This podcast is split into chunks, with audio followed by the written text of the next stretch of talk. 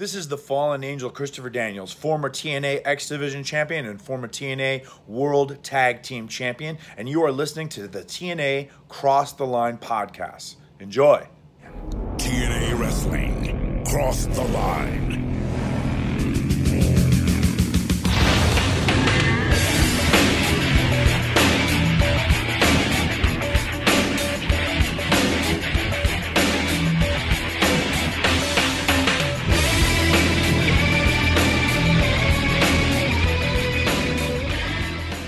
Back with episode 68 of the TNA Cross the Line podcast. I'm Bob Gallion Jr. With me, as always, is Dallas Gridley. And Dallas, we have a new NWA World Heavyweight Champion, Double J, Jeff Jarrett. Ain't he great? The chosen one, King.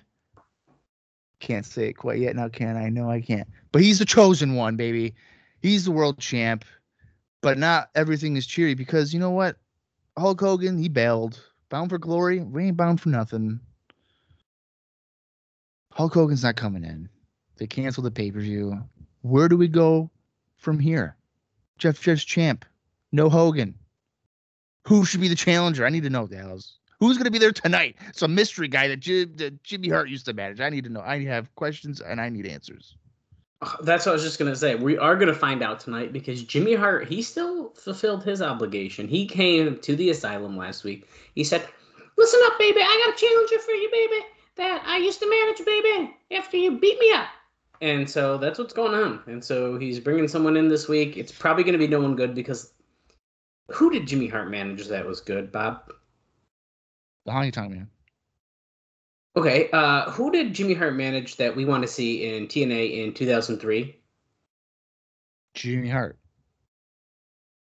Um. Okay. Um. No. So Uh, what about Greg Valentine? I am not a Greg Valentine fan. So How about? Oh, you know what, dude, this is fucking great. I have a list of of all the people he managed, I think so. I think is it I like is it like super long? Excuse me. Um. Uh, there's two pages. There's two pages worth. Okay, give us some highlights, Okay. like s- some realistic options for us here. Okay. Realistic options. Okay. Macho Man Randy Savage.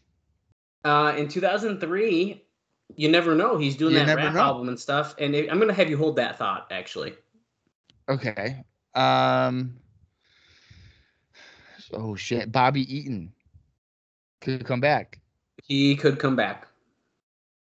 Uh, Bret Hart Um, post stroke. uh, no, that one's definitely not happening. Oh boy, this could be a good one. How about Brian Knobbs? Oh God, I really hope not, but I could see that actually being a thing. It's like one of Hogan's good friends, and like since Hogan's not there, he sends his like one of his good friends. Oh my God, Oh uh, my Speaking God. good friends, how about Brutus Beefcake? I could see it happening. Oh my God, Jeff uh, Jarrett Uh, versus uh. the Brutus, the fucking Barber Beefcake in the main event for the title. Oh no. How about Jerry Flynn? I mean, I guess it could happen. Oh my God! How about Kamala? Uh, King one, Kong Bundy. I could see them doing that shit. Uh, ooh, oh man, this could be a good one. Lex Luger, Okay, now Dungeon of Doom era. That's Hey, he managed them. Lex Lex Luger is actually a probably a pre- pretty realistic option because I mean he's just wrestling in WWA uh, within our time frame here. I mean he he was semi-active. And that's like a pretty big name. Now, the problem with that is the only reason I can't see them doing that and pulling the trigger on Luger is because Luger is a name that you're going to want to actually, you know, announce. Um, but besides that, that's actually not the worst option. Okay, there's a few more here. How about I didn't even know this one happened, but apparently this was in Memphis wrestling, which I haven't gotten to yet in my reviews. But how about and we have actually seen them too. Uh, Mabel.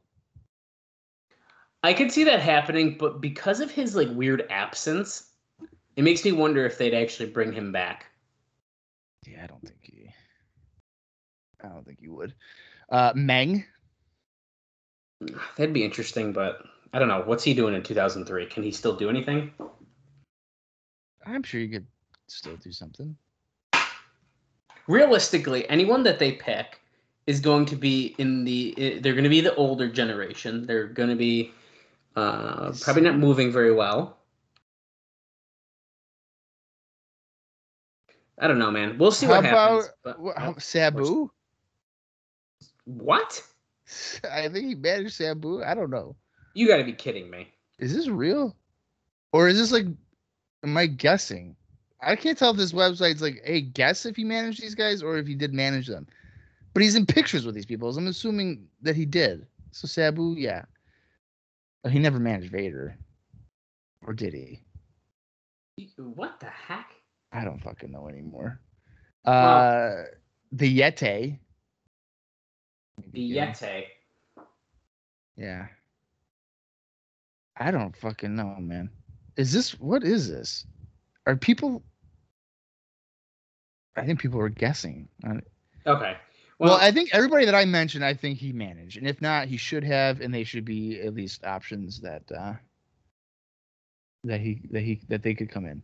Well, yeah, and some of those aren't the worst things, but Yeah. I don't know, man. We'll see what happens. Know, we're all bummed out. Bob's really bummed out. He he did not like last week's show, um, and I did. I thought it was a decent show, and it was the first time that we have disagreed in a very long time. And as far as disagree, I mean, you know, very like different results. So um, it's pretty interesting. And going forward, I think we're kind of we kind of Hogan left a bad taste in our mouth, man. I mean, you you hype up this Hogan thing. He he isn't signed, but then last week they say he is signed to try to like keep you excited of like Hogan is gonna fight Jarrett at some point. Just so you guys know, we're rescheduling Bound for Glory. Maybe it won't happen until 2005, and maybe Hogan won't be there. But there's only one way to find out, and that's keep on listening to the TNA Cross the Line podcast, and you will get your answer. Speaking of this Hogan thing, did you listen to the My World podcast? Um, I am actually behind, so I have not listened to the Hogan episode yet. You son of a bitch. I should have skipped ahead and actually listened to that one uh, before we got on here. I'm actually on the No Surrender 2006 episode, so I'm three episodes behind. Jeez, what is wrong with you? Um, our wrestling show uh, venture really threw off my podcast game, so it just and then I uh, My World comes out on a Tuesday, and we went to shows Wednesday, Thursday, Friday. So what the hell because I catched I caught up watching wrestling I was missing as those days went on, and then listening to probably podcasts from the week before, and it was dude, my whole week was screwed up. It's still screwed up from that those shows because I didn't have the extra time I normally have to work and watch shows. I'm a mess. But was it a good episode? Do you would you like to give some highlights? I'm still gonna listen regardless.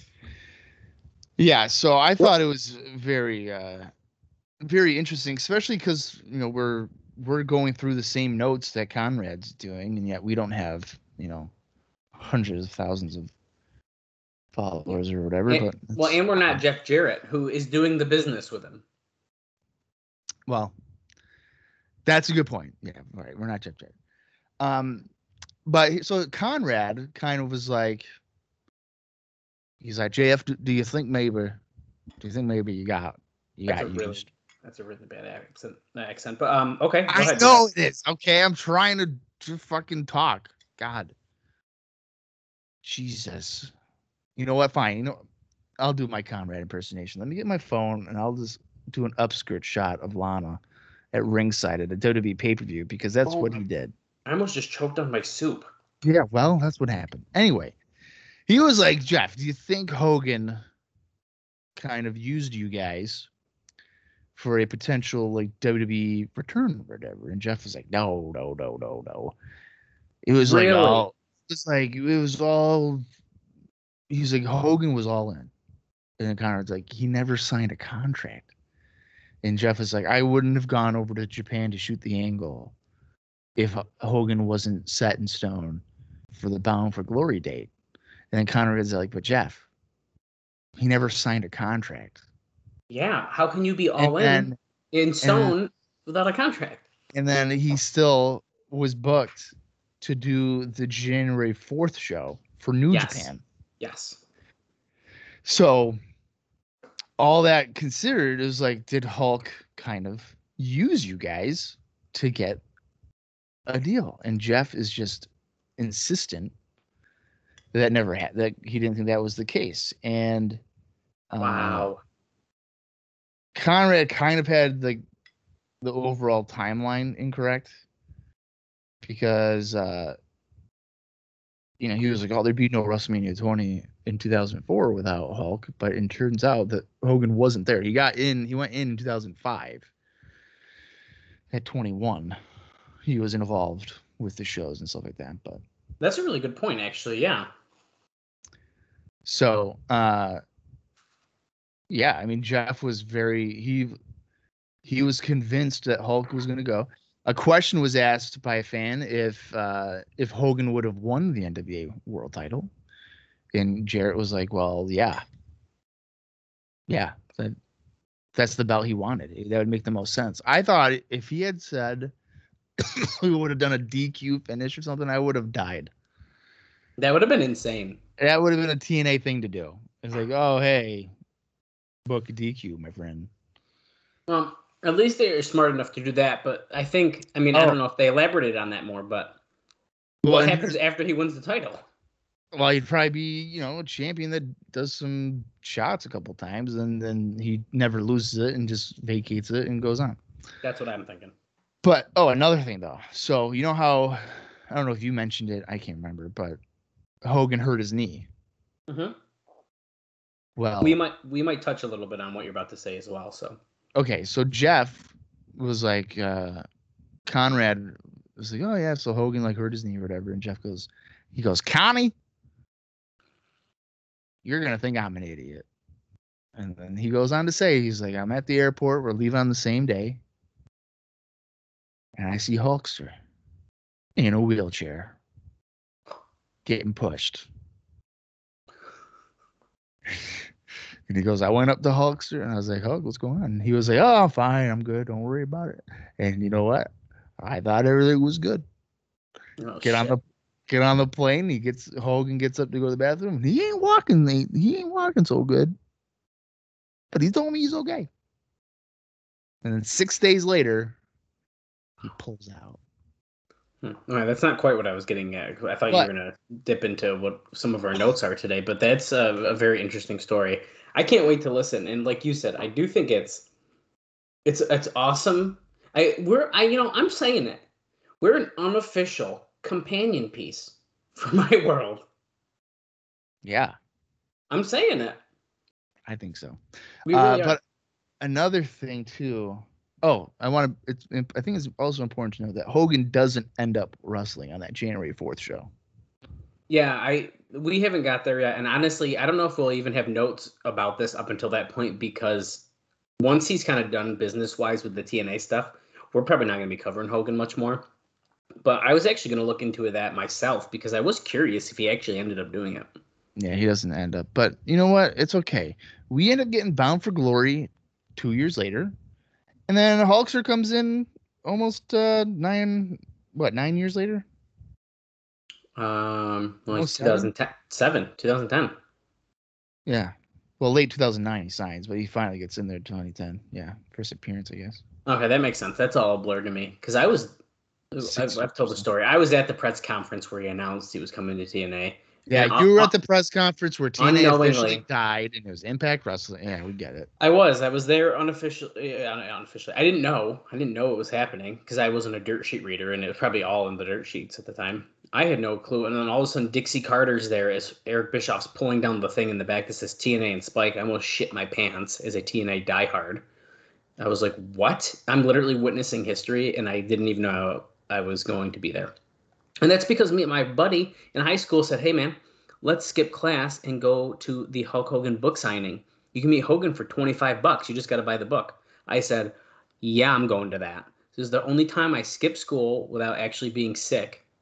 And we went down to New York City in high school, me and my buddy, and we walked miles and miles to go meet Hulk Hogan. Wait a minute. How the fuck did you do that? What do you mean? You skipped class?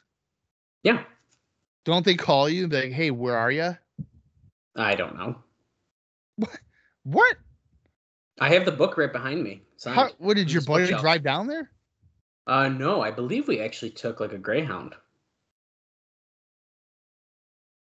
Holy shit! Yeah, dude, we skipped class. We took a Greyhound bus down to New York City. Two uh, juniors in high school, alone in New York City. Yeah, what Didn't- the fuck? Didn't know where we were going. Nothing, dude. It was so sketchy. My friend had a printed out map. We had to walk from Penn Station to, at the time, it was the Borders. Uh, and so we walked to Borders for the book signing. Waited probably hours. I got to shake Hulk Hogan's hand. They weren't allowing pictures with him. I took a picture of him signing my book, and I talked to him for a second, all that, and then it was okay. See, and my friend's like, "You want to go to the press conference uh, down at Madison Square Garden?" Uh, yeah, we're here. Why not? So we walk all the way back. Madison Square Garden. I've never been. That was my first time inside. Obviously, we're not in the venue. We go inside we sit down. We're we're a little bit toward the back. I have some pictures that are kind of shitty. They do the whole press conference. They announce it. It's like, what the fuck? My mind's blown. And then after, the media rushes Hogan, and a bunch of fans do as well. And I was like, I just met Hogan. I want to talk to Eric Bischoff. So I tried, and I, I tried to get a picture of Eric Bischoff.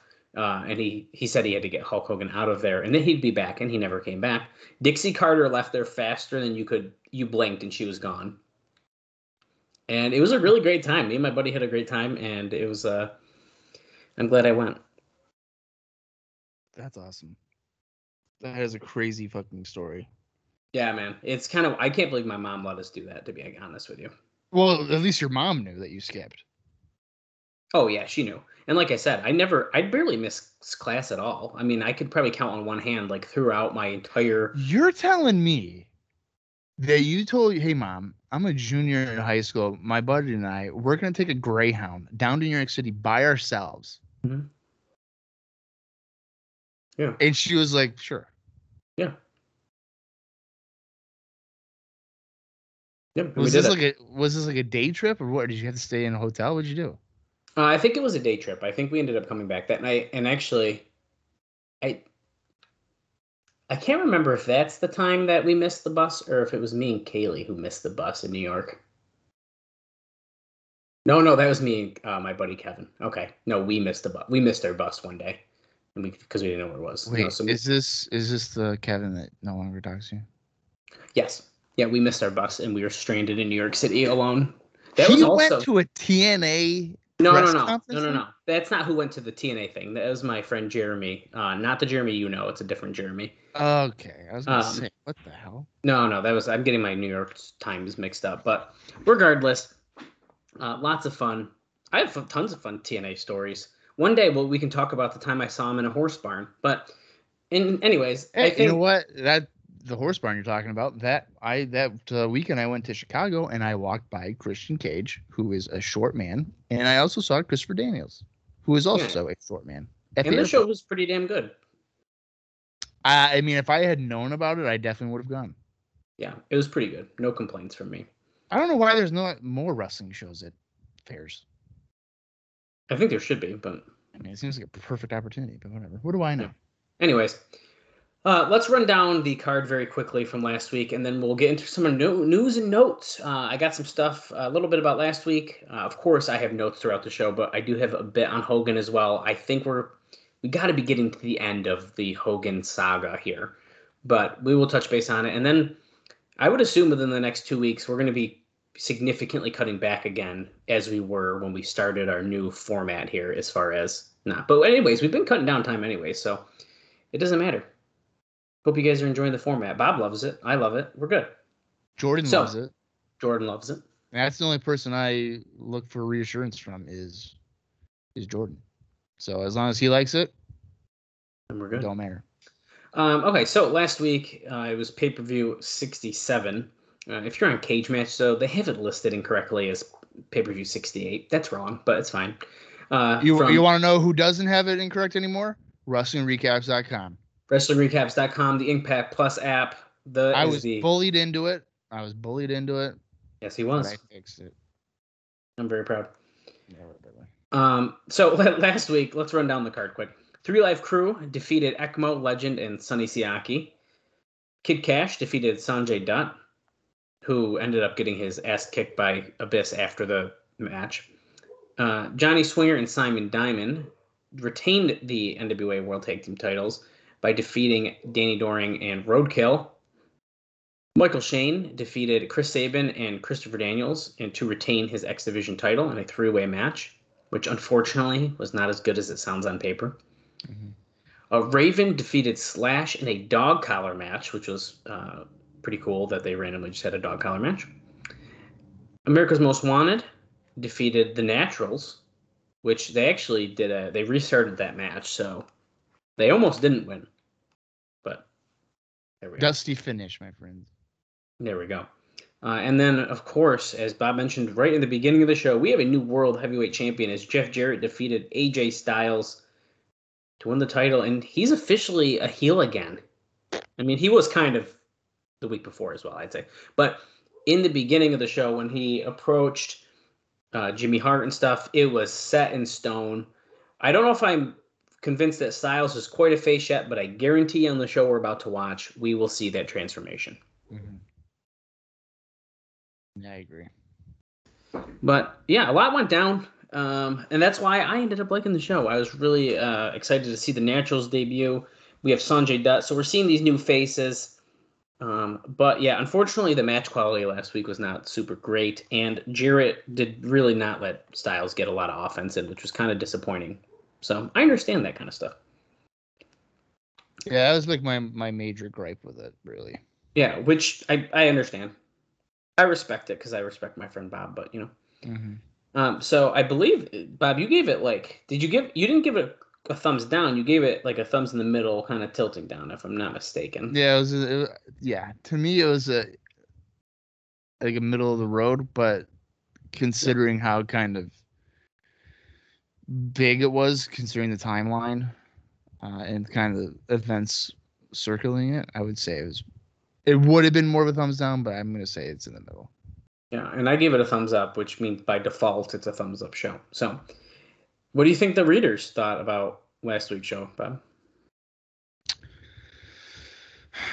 Um, I'm gonna say they agreed with me. It was a thumbs down. Nope, hundred percent thumbs up. Well, eight people voted thumbs up then because nope, uh, forty-one. 100% of the people that watch that show for the Wrestling Observer Observer uh, readership thought it was a thumbs up. Yep, and it also says that that's uh, means it is the best show since the X Division tournament show. Wow. Yeah. Uh, what do you think that they voted for as wow. the best match on the show? Okay, here's my thing. All right, because honestly, I don't fucking know, but I'm gonna say that there's no way they said Styles and Jarrett, and if they did say Styles and Jarrett, I'm gonna throw my computer against the wall because that no reason for that. Thus, I'm going to say that they went with Shane Sabin and Daniels. Nope, they went with Jeff Jarrett's NWA title. Are you fucking AJ kidding Styles. me, dude? Are you kidding me? No way. What the fuck? Isn't that wild? Oh my god. And I think before we go to the worst match, I really do believe that it's be it, it's got to be because of the hype that went behind it. So people were just excited, even though it wasn't that great of a match. I feel like it's got to be. I have no fucking idea. I have Yeah, no I don't how know. they can say that. Uh, but what do you think was the worst match, as voted on by our uh, readers? Uh, Raven against Slash. Uh, nope, it was Simon Diamond and Johnny Swinger versus Danny Doring and Roadkill. Uh, but in second place was Three Live Kru against See, now that- Scotty and Legend. That one, I I should have gone with that opening six man. I would have been wrong anyway. Yeah, I don't think Swinger and Diamond against Doring and Roadkill was bad. I don't think it was as bad to be voted the worst match on the show, but No way. um, Dave also notes here that it has to be considered a very bad sign to have a below average response level for a match that was built up for four weeks, which is a fair point. They 41 of the, everybody said it was a great show. Good show. Yeah, I mean, I think that's a that's the problem with these, and I I don't compare numbers to the other shows that they do in the reader the, how many people vote for this and that and stuff. But TNA has always gotten a low number, so 41. I know I stopped saying those numbers for after a while, but I mean 41 people. I would say that's pretty average for what I've been seeing on here. I mean, one time you literally said the number was like seven people. Yeah, one time it was really low, like really, really low, and it was like more more people like a post on our Twitter page than voted for what they thought about this pay per view, and that that tells you a lot. Yeah. Uh, and uh, you know what? I love each and every one of you who does like our post over at Cross the Line TNA on our Twitter page. We appreciate. Yeah, you know what? You know what I would like it more though is if these same people that are you know liking stuff leave a review on iTunes. Yeah, man, I'd love to see some more Please. reviews pop up. We'll read them on the show and just do it. It'd be awesome, man. I'd love to see some uh, some reviews pop up. You know, give us five stars, give us four stars. But if you go before that, below that, Bob might get a little upset. I'll get I'll get but, upset if you go below five. Sorry, my mother just tried to call me. Sorry, not talking she, to you right now. I'm trying to record heard, a TNA she, show. She probably heard the story that you said about going on a Greyhound, and she was like, "How dare you tell people that I let my underage uh, son go on a Greyhound down in New York City by himself. Yeah, she definitely just realized what happened uh, and called. Yeah. Um, well, let's get into some notes from last week, and then we got Hogan stuff, and then we're gonna we're gonna get the show on the road. Do it. Uh, so Dave says that the Jarrett Styles was a good match with a lot of big moves. Uh, it was sort of a double turn during the match, even though Jarrett played heel in the angle with Jimmy Hart earlier in the show. By the end, Jarrett turned heel and used the belt shot to win. This was kind of silly because Watts was there when it happened. And in the previous match with America's Most Wanted versus the Naturals, when the Naturals cheated to win due to outside interference of Glenn Gilberti, Watts ordered the match to continue, and America's Most Wanted ended up winning clean. Pretty uh when you when you think about that, it is kind of silly. I mean, I've never I've never liked those finishes. Yeah, I mean, it's kind of tough. And I mean, and they won 10 seconds later. Well, yeah. So it's just kind of stupid. I I mean, I understand that AMW for the most part are the only, aside from Three Live Kru, are really the only babyface tag team to even remotely challenge Swinger and Diamond at this point. But uh I don't know, man. If the Naturals were, were to have won that match, it would have been a pretty good uh, starting point for them, probably. I really think so as well. I agree with them. I mean, didn't Quiet Storm? They got a pretty big win, didn't they? Didn't they beat AMW? Hmm, you're testing my memory with that one. I barely remember Quiet Chris Storm. Divine, yeah, Chris Divine and Quiet. And Quiet Storm. I'd, I'd have to go back and check on that one, but um, they definitely got some wins that were surprising. Yeah, and they drove me nuts, and I was so mad when they were on the fucking show. But thank God that's over with. Yeah, they're they're done probably for good. So uh, it's also noted here that this this appeared to be a show written by Dutch Mantell and Jarrett, as a lot of Russo influence it seems to be gone. So a lot of the silly shit was gone from last week's show. I think that's important to uh, note there. Uh, it's noted that the building wasn't quite sold out, but there were about 1,250 people in, and the paid attendance from early lines appeared to be about 40%. It was the best paid attendance for a show in a while, Still, the last last time they spent a month building to a match was the Jarrett versus Raven NWA title match, and the reaction was triple the usual levels. Um, that's true. Yeah. Uh, they did also tease about Piper coming back, and Don Callis said that even though Russo was gone, he didn't want Piper back. So we'll see what happens with that. Uh, and they are teasing those problems with Siaki and Trinity, as we remember. Um, she he, he like pushed her when they came out during the entrance, and uh, she ended up giving him a missile drop kick, which led to Three Live Kru winning that match. That was an accidental missile drop kick. Yes, yes, it was an accidental missile drop kick. However, that miscommunication, it's all going downhill.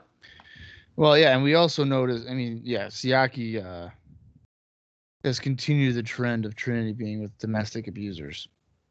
Yeah, that's actually pretty unfortunate when you think about it. Yeah, it's not not great. And I have a feeling they're only doing that because they know that she could probably work a match with him fine, but like I don't it's kind of cringy. Yeah, but like how many times can we do that? I agree. I agree. Because you know Trinity was getting over as a uh, babyface against Kid Cash, and then two weeks later turns heel. So is she going to be with Siaki, have a match, maybe get over again, and then just turn heel in two weeks because they don't know what to do with her? Probably. I bet we're gonna see a Trinity face turn coming up pretty soon, and then that's probably gonna be where I see. I don't. I don't know if it's gonna have the same impact for me. I don't know if it will either, but it's yeah, we'll see how it goes. Maybe they're gonna surprise us. Uh, Russo's name was mentioned all over the show last week. The story is that it was because it was part of the storyline about how Styles would wrestle without Russo, and that his name would be phased out uh, a while from for a while from here. So we're probably going to stop hearing Russo's name as much, and that kind of ties into with the whole Hogan thing. We we talked about it last week. He was written off when Jarrett attacked him, beat him senseless, and it was because Hogan was supposed to be coming in. Uh, speaking of Hogan, Jimmy Hart got one of the best reactions anyone has gotten in the history of the company when he first came out. That's what it's noted here. I think that is a little bit excessive. I don't necessarily agree with that, but an interesting note nonetheless. Who's saying Meltzer saying that? Yeah, this is uh the Observer. I meant to mention that. My apologies. I don't know. I don't know if I'd say one of the greatest reactions in the history of the company. I don't know about that. The best. I don't know about that. I mean, uh, he does have the history of like with Memphis wrestling, or whatever. But I don't think they were losing their mind over him. Well, and that is noted that that's uh, probably, and apparently the, all his shows ran Saturday night at the fairgrounds, so he is like an old time area legend. So it kind of makes sense, I guess, if they were really pumped to see him. Yeah, but I, I don't really remember them going nuts over it, but whatever. I don't either. I guess I'd have to rewatch it too. But you know what? The real reason they were probably going nuts is because they probably thought Hogan was about to come out too. Uh, yeah. Didn't he come out? He came out to Hogan's. Music. Yes, yes, his WCW music. Yeah, we were discussing yeah. that on the show. Yeah, so that probably would explain that. Um, as we've noted recently, D'Lo Brown and Jerry Lynn are both off of uh, the show right now as part of this Don Callis angle. And it's mm-hmm. noted here that at least D'Lo Brown, who Callis got rid of, is in Japan this month, whereas Jerry Lynn is actually there every week, but just not appearing in front of the camera. Well, he better be doing something. Otherwise, they're, they're paying him to do nothing. I bet you that um, he is uh, agent. An agent, yeah, that's what producer. Yep, and like helping younger guys and stuff. I guarantee it. He has to. Um, he also uh, essentially talks about uh, Sonjay looking like a total geek on the last show after he had his impressive debut on 1015 because the whole squash by Abyss. But I don't, and he lost the Kid Cash. But I, I don't know if it really made me not like Sonjay Dutt any, and you know, any less. No. But no. you know, that's what the dirt sheets are for, man. They just uh they just make you they, feel. Well, they like to push their own opinion. Absolutely, and we're just to the reader. It's just like you're listening to this show. Me and Bob give our opinion, and we use these notes as to kind of show another side of that. I would say because we don't always agree with the shit they write in here. Well, my opinion is fact, thus uh, not thus not being an opinion. You certainly think it is, yeah. No, it is. Oh, okay. Um, I got two more notes before we get to Hogan stuff, and so these should be pretty uh, quick ones. One of them is the rash report, so hang tight. Mm-hmm. Uh, but before that, uh, in this is from Alvarez. So before I forget, this is we're switching back and forth a little bit here. From November third is when this was um, sent out. Uh, in the TNA report, I hinted that the mystery guy Jimmy Hart was going to be bringing in next week was going to be the Honky Tonk Man. No way. At press time, it doesn't appear that this will happen. okay. But who knows? Honky was approached uh, and about it, and he said he wasn't interested, knowing his role would be to put Jarrett over and then hit the bricks. The idea, this is kind of, I laughed when I read this. The idea appears to be to bring in a new Hart managed jobber every week to put Jarrett over until Hogan is healed enough so that he can come in and start the program again. a heart jobber. Yeah. Heart managed jobber. Wh- Why? I don't know. Are they meaning like a legit jobber or like a legend that will just job? I'll be honest, I, I don't know. I really don't know, but I have a feeling it's like a legend thing. Because could you imagine if like Roddy Piper, like they did something similar, like what Piper came, like had those kid, like the students, or whatever. Yeah, yeah. And here's Jimmy Hart with uh, Brian from uh, California. All right, he's yeah, from wherever. Yeah. work a match here with Jeff Jarrett and went two minutes and he lost with the stroke. Great. Yeah. I would imagine they're talking. I would assume they're gonna do like a Tennessee Legends or something like that. I don't know. I have a feeling, if anything, that's what would end up It'd happening. be far more interesting than just like a regular jobber thing. Yeah, I agree with that. I think it is, but um, let's hear the Rush report. It's pretty quick, not a lot to go over this week in the Rush report, unfortunately. But uh, JB mentions Jarrett was battling a fever in his match against AJ Styles last week. Uh, he also has an Alan Funk update. He actually got uh, severely injured recently. Um, he it says, "quote Had a chance to talk to Alan Funk, who is who has really has had a rough couple of months. He suffered a freak injury in the ring in Finland a few weeks back, leaving his face a mess. He's one of the nicest, most talented guys in the business. Alan is optimistic about returning to the ring with a Japan tour he hopes to make in January. He really is one of wrestling's good guys, and I'm rooting for him. So uh, Aaron- Alan Funk got pretty messed up in a match. I I want to say I vaguely remember hearing about that. Yeah, and uh, Alan, Alan, Alan Funk was uh, Bruce in uh, TNA. He well, he came out as Alan Funk at his last appearance when he was with April, and he decided to say he's no longer he he likes women now, so he's no longer gay. It was very weird. And he was Very- also known as uh, Kiwi in WCW. Yeah, Kiwi. I love him. Um, because he's ridiculous. But um, also noted is that the company is apparently very impressed with Abyss. I don't think that's a shocker, but nothing else much of note there. So let's uh let's power through some Hogan stuff. And I think if I had to take if I was a betting man, this has got to be one of the last big updates on this Hogan situation. So take a breath. The latest moves from Hulk Hogan. Uh, informing TNA on October 21st that he would be undergoing knee surgery on October 31st and thus would be unavailable for the proposed 11:30 pay-per-view show that he was scheduled to headline against Jeff Jarrett. Have gotten people in the company suspicious. Mm. Hmm. Hogan has verbally agreed to come in for a date in February for a match with Jarrett for the NWA title, which is awfully close to WrestleMania 20. The company went through its original plan to turn Jarrett heel and AJ Styles babyface on October 22nd, where Jarrett won the title with a belt shot to the face in 12 minutes and 13 seconds. Scott Hall had been contacted and asked if he and Sean Waltman would do a run in on Hogan for the finish of the original show. The decision was made to not have to not announce a rescheduled date for the show, with the feeling that February is so far away, things can happen. So we can pause there real quick because that is pretty interesting that they were talking about bringing in Scott Hall and Waltman to essentially help Hogan win the title from Jarrett. Do you think that they were going to try to do like an NWO thing with Hogan, Hall, and Waltman? Yes, Bob.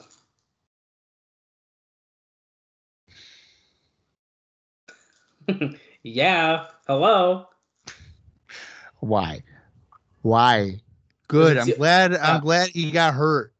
It's the only thing that ever drew in wrestling. Don't you know that? Oh, God. Didn't you know?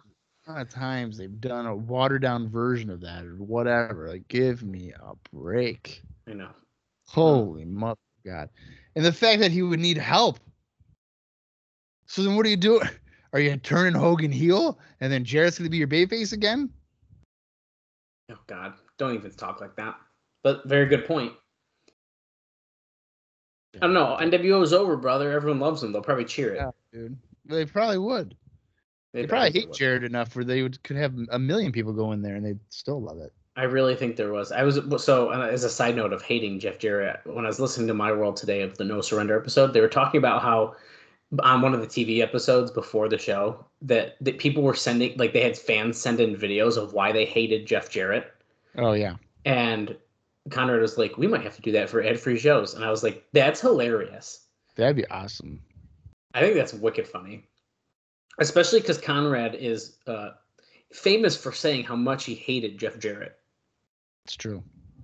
So, um, but moving on, uh, it said here what, what was strange was that on the 1022 show, where Jimmy Hart appeared in, in the role of Hulk Hogan's manager, to apparently start an old style Memphis program where Hart would bring in pro- uh, proteges only as a babyface to gain revenge on Jarrett. And this is where they mentioned that Honky Tonk Man was asked, but then he turned it down. Uh, was Hart saying that Hogan has signed a contract with TNA, which he hadn't. Uh, then it touches base on the fact that they were going to be doing this story about the 2000 Bash at the Beach match in Daytona Beach. Um, it touches base on what that interview they did in the ring where Hart and Tenay asked Jarrett, why did you lay down for Hogan for the biggest match of your career? All this stuff. And um, we, we know what happened. We, we you guys listened to last week. Jeff Jarrett turned heel. He ended up whipping Jimmy Hart. But what this all comes down to is another question that many are asking in regarding Hogan's right knee injury. Hogan has a history of bad knees, and anyone who has watched him wrestle over the last many years can see his knees have given him more problems than any other body part. Those who have socialized with Hogan note that he moves very slowly when the cameras are off because of the knee damage. Uh, skipping ahead just a bit, Jimmy Hart told the TNA officials that Hogan wanted to make sure he was 100% and not limp through the match. But Hogan's athletic ability has never been a major part of his aura. Whether his knees are healthy or not, his match quality isn't going to change appreciatively, and however the crowd is going to react to him would be the same either way.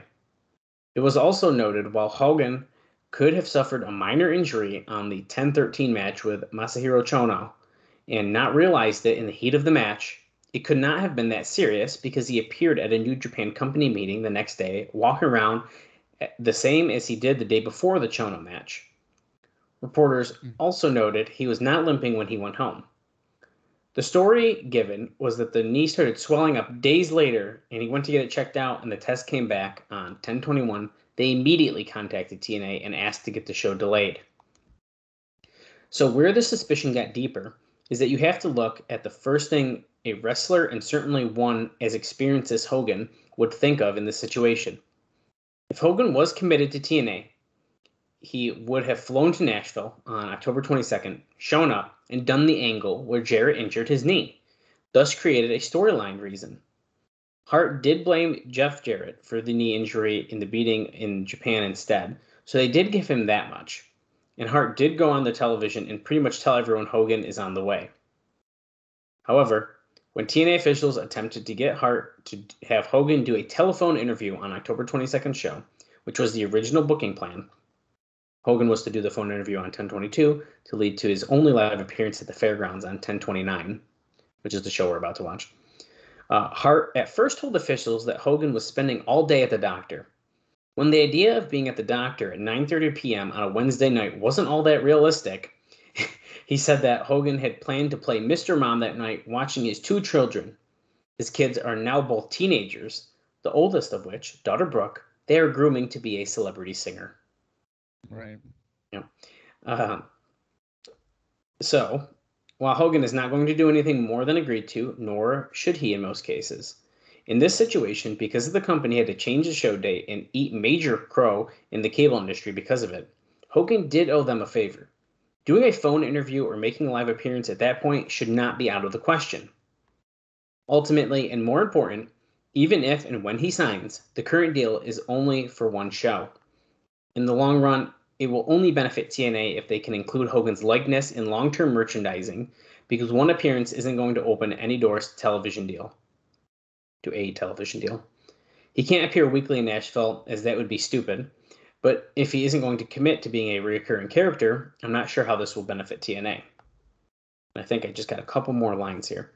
Um, the odds are certainly against a group with such weak television as TNA in a soft U.S. market, just on the basis of Hogan's name. Doing big business on pay per view, although without question, it is TNA's best shot at doing any numbers.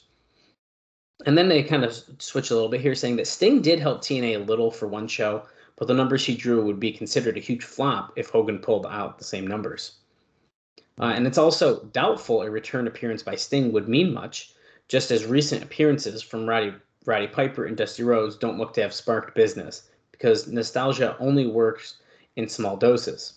Granted, Hogan is much bigger than any of them, but he was only a miracle worker when it came to garnering crowd pops, but not for ratings or house show attendance in his last WWE run. For TNA, if Hogan really was committed, it is a risk worth taking, but if it turns out to be a one shot or no shots in the long run, there is no chance of success. Well, basically, what I've learned out of all that is that uh, Hulk Hogan hosed TNA. I think he did, man. I And I- mean, if if he's if he's playing Mr. Mom for his teenage kids, then there's no doubt he would not let them get on a Greyhound bus to go down to New York City for a press conference. I'll tell you that. No, I don't think so either. Um, it's pretty wild. I don't know. There, I mean that that's a lot to take in. The, the idea that he is potentially even faking the the serious injury. Um, I think it gets the the part that really got me in all of this that really stands out is what Jimmy Hart said. Oh, he's going to be all day at the doctor's. Oh wait, at nine thirty at night on a Wednesday, he's going to be at the doctor's still. Yeah. Uh, uh, he's got a he's doing Mr. Mom stuff. He's babysitting his kids. Uh, I don't know. Uh, it's really interesting. It's been a fucking roller coaster, man. And th- with the fact that there is even more to report on of this situation this week is pretty wild. Yeah, I mean, there's just it's just the drama of it all, the horrible excuses hmm by Jimmy Hart. Uh, I just wonder. I'm really I'm curious as to how they eventually have to just completely distance themselves from it. I'm gonna make a bet right now that they just uh, don't mention it again. you think they just go whatever? Yep, I think I'd be shocked if after even this show right here that we are about to watch, October 29th, 2003, if we see Jimmy Hart again, if they even continue this angle after this show. And if they do, there is no way it goes through all the way through November. No way. We we won't hear anything about Jimmy Hart or Hogan by the end of 2003 if I was a betting man. So I mean, you're saying that well, we would see him on this show, but then after the show, we wouldn't see him again. I don't know, man. I'd be pretty surprised if by the end of this show, if they didn't know that Hogan is probably not coming. Now, if they if they did, they might drag this out a couple weeks. But especially no, knowing now that you mentioned, oh, he doesn't actually end up even doing his Japan date. I think by the new year they've already given up. Then after he doesn't go to that, they gave up for sure. Well, do you think they would revisit it closer to February when that would be the next logical date for it? I would hope that if they do, that it is not on TV. And I hope that they try to figure it out before they go on TV. And I think they probably learned their lesson. I, I really hope they did. Of like, hey, we shouldn't probably promote a show and a big pay per view, um, and then start throwing names out there when they don't even have a contract signed. At least in this case, I mean, this is they got screwed here. Screwed. Yeah, royally screwed. Yeah. I mean, this would have been massive in 2003 for TNA. Huge.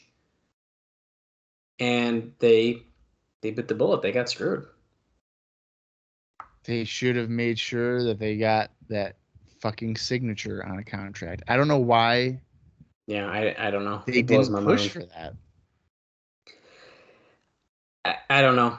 I really don't. And the the fact that Jarrett thinks that he wasn't played, and even Conrad was like, "Come on, man, come on." It's like, dude, The intention was always to use TNA for a WWE contract. I mean, good for Jarrett for being so optimistic. Optimistic, but whew, I don't know. I don't know how you can do it. But we'll see. We'll see if we have more Hogan talk. I don't know. I really think that's got to be one of the last long form discussions we're going to have about this. Um, I don't know for sure. I don't look ahead in the notes because I don't want spoilers, but I don't know. Um, but unless you got anything else, Bob, let's touch on Explosion so we can get going on this show and see who Jimmy Hart's bringing in. All right. Okay. So, let me uh, make sure I got my right thing open here. Uh, uh, Explosion was filmed on the same day we're watching, October 29th, 2003. Cagematch has this listed as Explosion number 54. And it aired on November 1st, 2003. And it featured the following matches. Uh, Johnny Swinger and Simon Diamond defended the NWA World Tag Team titles against Johnny Thunder and Vic Devine. AJ Styles defeated Nate Webb, who had Dave Prazak at ringside with him. Okay. And then I believe we have another couple matches that did not air on Explosion. One second. I find it interesting that the NWA, the former NWA World Champion, the following week appears on Explosion. Yeah, that's pretty interesting, isn't it? Uh, and these are the other matches that took place between those two matches, at least according to the newsletter. And that's Shane Douglas defeating Henry Haas, and CM Punk and Julio Dinero defeating Abaddon and Havoc. Not the Abaddon. I was gonna say what? It's Abaddon with two B's, and is definitely not a female in AEW. Okay. But pr- pretty funny nonetheless.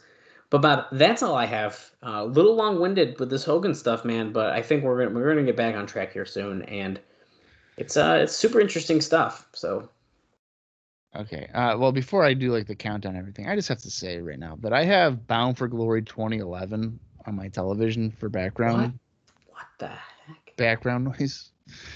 And this is driving me nuts. Okay. I just noticed two guys in the crowd have the same sweatshirt on, Okay. but they're two rows apart. Okay. And it's just driving me nuts because it's the same Huh. blue. Bob, it's a wrestling show. Everyone but- wears the same like three shirts. No, but it's like a it's like a hoodie. Like you would get it like the Gap. Oh, that's a little weird. Then I can understand. It's not like a wrestling hoodie. Hey, that's not a bad freaking card, man. Did you just look it up? Yeah, I did. Actually, wait. Oh, this one's the. It's you said 2011, right? Yeah. In Philly. Yeah. Oh, I was trying to get Austin to go to this back in the day. Oh, you were. Hell yeah, it was because Hogan and Sting fight on it, and I was like, dude, I know it's not going to be good, but then we could see Hogan and Sting, and we could say, yeah, we just saw Hogan and Sting wrestle each other. And he didn't do it. No, we were. I mean, this wasn't as adventurous as me going down to New York City on a Greyhound. Um, but damn it, looking at this card, I really regret not going. Rob Van Dam versus Jerry Lynn, Full Metal Mayhem. That's the match that's on right now. Uh, Austin Aries, Brian Kendrick for the X Division title. Daniels and Styles in an I Quit match. Angle and Roode in the main event for the title. Sting and Hogan. Dude, This is this is the show Oh. that caused Hogan to block me. Oh, it, oh, that okay, yeah, the classic. Yeah. Yeah, that's a good ass card. But we have a good ass card today. Just kidding. We actually, I don't think know anything on this show. So I think there's a number one contender. Something. Oh wait, no, we don't know that. Or no, they did mention that, didn't they? That they're going to be do- doing a number one contender for the tag team title or something. Am I making that up? There's a number one contender match. I thought they mentioned something about We getting. know the what we know is that there's going to be a manager, a guy that Jimmy Hart managed, and we also know that the Blood Gallows of Retribution Dream match between Raven and Yes. Hero. I thought I remember hearing something about tag team shit. I could be making this up. I don't know. I watch a lot of wrestling, so I probably heard it in a different show. Yeah, I don't know. About, I don't know about number one contender or nothing. Okay. Well, then ignore me. Oh, I'm used to doing that anyway. Uh, all right. Well, let's get into it then. It's the October 29th, 2003 NWA TNA weekly pay per view. I'm going to count down from five. And when I say play, hit that play button. If you're following along via Impact Plus or maybe a stream of it or maybe a DVD that you bought from a guy online for two dollars because he mm. was your hookup. Who knows? I don't know, but I'm not gonna say I ever did that, but I I may have. I don't know, but I'm gonna count down from five when I say play. We're gonna start the show. So here we go. Five, four, three, two, one, play. Oh fuck, Bob.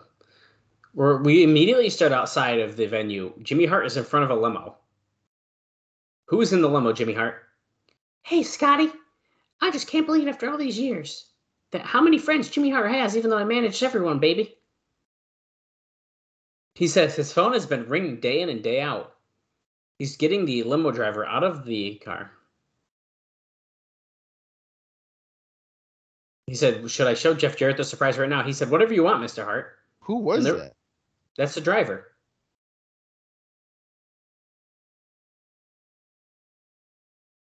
They played the clip of Jimmy Hart getting beat up on Sports Center, they said.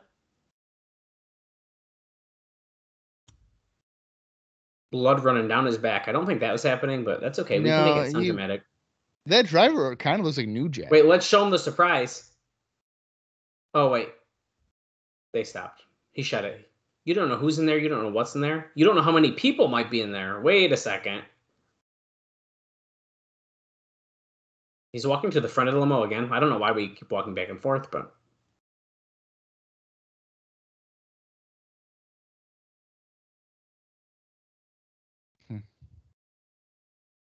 Okay. You only got another hour and 40 minutes. So, Bob, we have an hour and 40 minutes before we get to find out the surprise, apparently. Which means they're going to have about a 10 minute match. Jimmy Hart doing Oh, his laugh makes me want to fucking slit my throat. I hate that laugh. Don't know about you. Uh, Well, I'm here- not a fan of it. When I was watching He, he, he drives me nuts anyway. Jimmy Hart does. So look at the TNA pumpkin, and we have a dancer dressed up as a it was like a dark angel. Well, Bob, we are we're seeing the arena. Do you have a guess about how many people are in attendance tonight? Uh, I'm gonna say, well, that's a nice little blanket there. Uh, 975. Nope, we are at twelve hundred, mostly papered, of course. Wow. We're start. We didn't even get a video package. This is amazing. Hey, Glenn Gilberti, I got a note on him. Glenn Gilberti and David Oh. Young on their way out right now. And if you notice that racket that Glenn Gilberti has, Yeah. Yeah, it's not an exciting note, but we were talking about it last week. Hold on. Let me find it. Uh, oh yeah, so Gilberti's now using this tennis racket with the NWA written on it, which is meant to spoof Jim Cornette, as Bob has mentioned last week. Uh, and it was actually Gilberti's idea. Shows that that's not a shocker to you. No.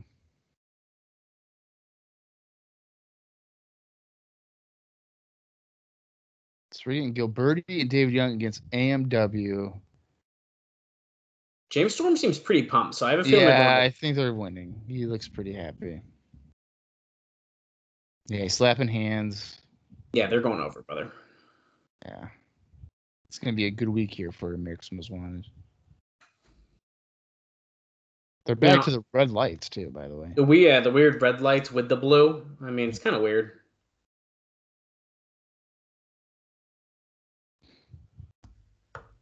Still no rematch for AMW, but they're getting closer and closer. Gilberti's pants are very odd. They're like black with like gray.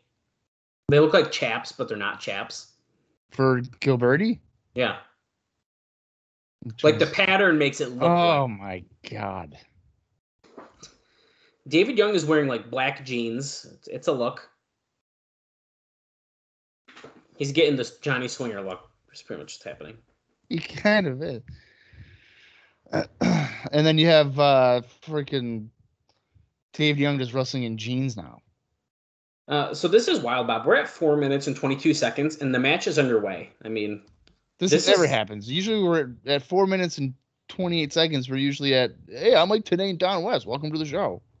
Yeah, if we're lucky, usually it's still a highlight package. We already got an Yeah. opening promo from Jimmy Hart. Not that that was exciting, but at least it's relating to what's happening in the show, building the excitement of who the surprise is. And then we went right into a match as they both went for a drop kick and they had this standoff. And everyone's like, yes, this is wrestling.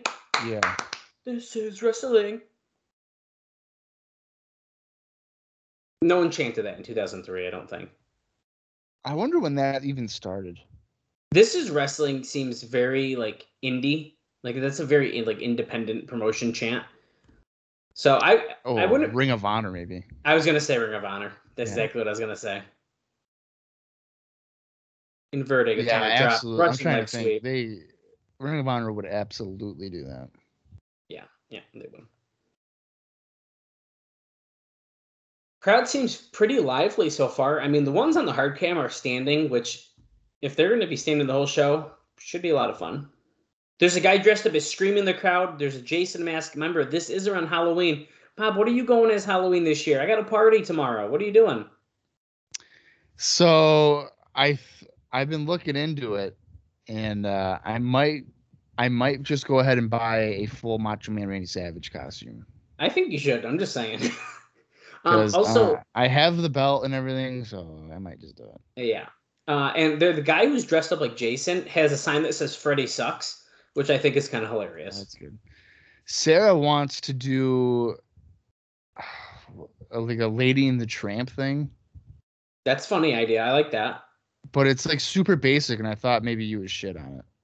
I might shit on it, but as long as it's a costume, then Yeah, see. I'd give you more of a hard time than Sarah. I'd say Sarah, that's a cute idea, Bob. What the fuck are you wearing? Yeah, you better not fucking disrespect her. So No, I absolutely would never. yeah, That's why we don't bring up the great Connecticut Drive incident. Absolutely not. One of the biggest regrets in my life was doing that. Storm does double crossbody with the assist by Harris. Yeah, Bob probably sleeping on the couch for a week after that. No, well, And the thing, the thing here that comes sucked Harris. the most, the thing that sucked the most for that trip was the fact that it was like a snowstorm, and then we sit down. And No, it was like- rain, brother. it was it downpouring. was, it was, it was both. There was some snow. Was there? Yeah, It was that time of the year, so yeah, It it, was wasn't nice. but I remember as soon as we sit down, they're like, make sure to watch the replay available on the Highspots Wrestling Network tomorrow morning. And I'm like, are you fucking kidding me? Which probably probably set her off. Like, why She am I even here then? Yeah. Uh, Gilberti just used the racket on the back of Harris, and now he's been tagged in. He's looking all cocky. Crowd's booing him. Harris holding the lower back. He's going to need a kidney transplant probably. And Gilberti grabs him by the hair. Right hand. And another one. And another one. And another one. Oh, that was a gut punch. Couple ones in the gut, off the rope. Wow, Harris didn't reverse that. He comes back with a arm or a hip toss. I mean, kips in the gut. Gilberti coming back. Swing neck breaker. Uh, he's working like he's fucking Disco Inferno 1997 tonight. He kind of is, dude. Yeah, definitely. He's definitely working. I feel like a little different than he has He's like, there. yeah, he's like kind of inspired. It's weird. Maybe it's the pants. Could be. He's like, dude, I'm really feeling these pants. I want to know why he hasn't been wearing his his like Disco Inferno pants. Cause he, I think he once he like was the leader of sex. I feel like he was trying to get away from that a little bit, which is kind of good for him. He needs to evolve a little bit. Yeah, but like he's always gonna be Disco Inferno. Well, of course.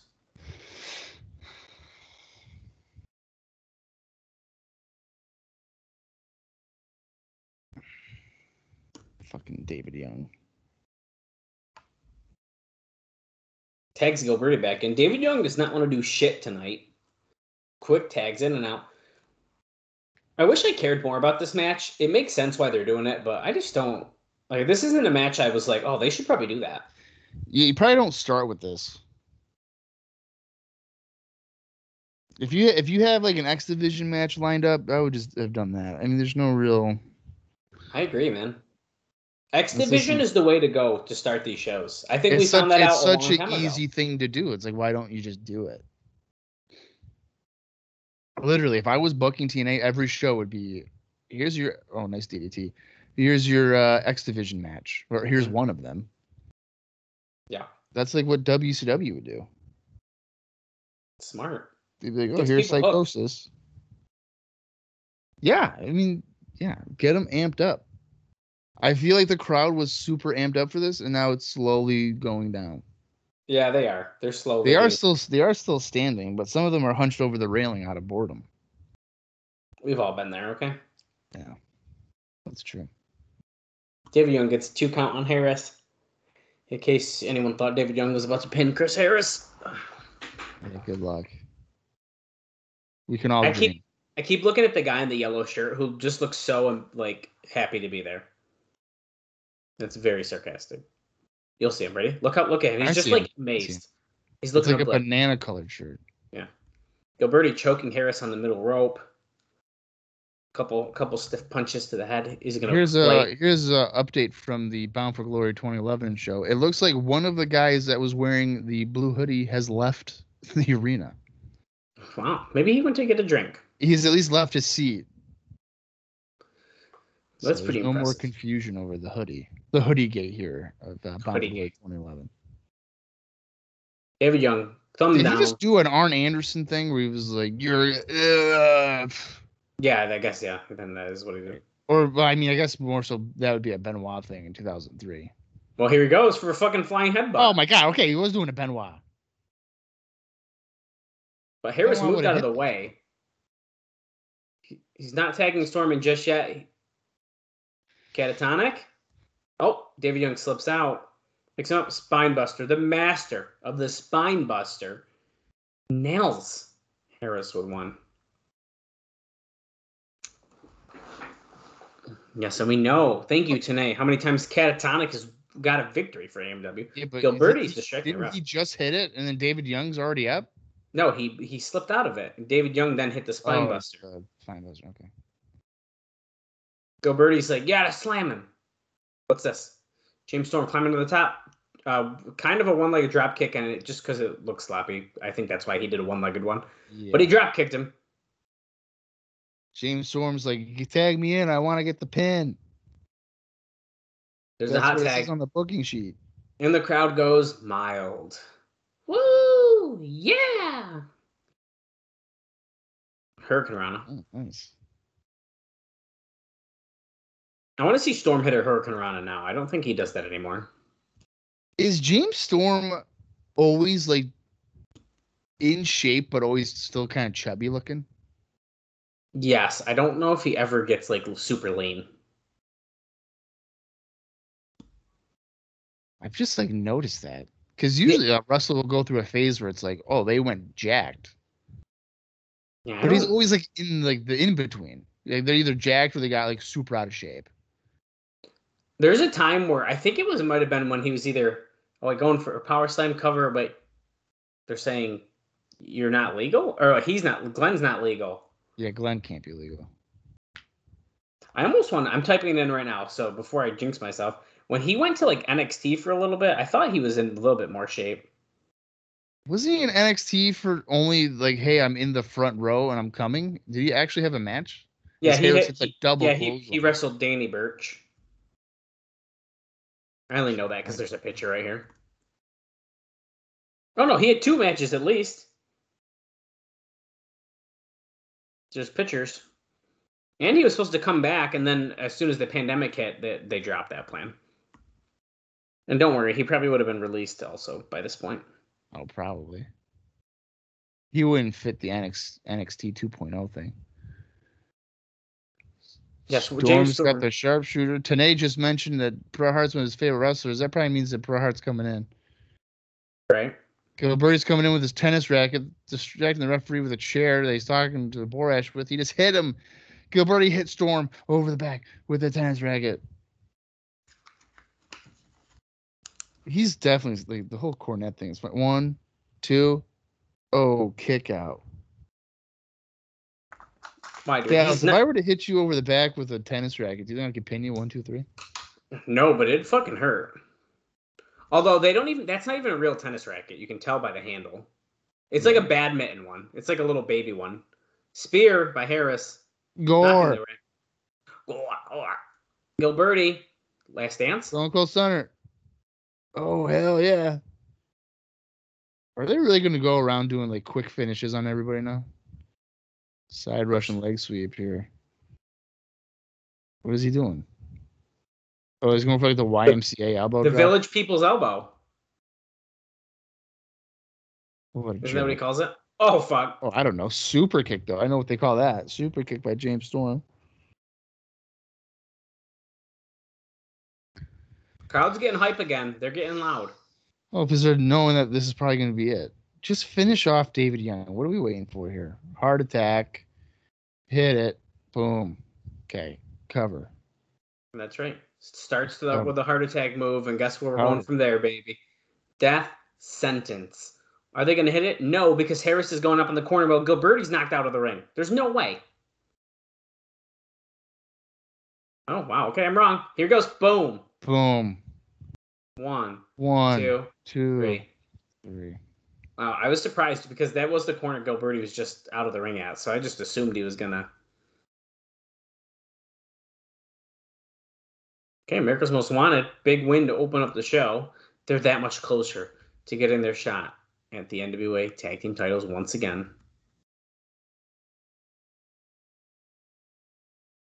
Gilberti's standing up, his back's turned. He turns around, faces America's, America's Most Wanted. Double, double right hand. Well, I like how they had to communicate to punch Gilberti at the same time. Gilberti, the coward that he is, Don West. How dare you?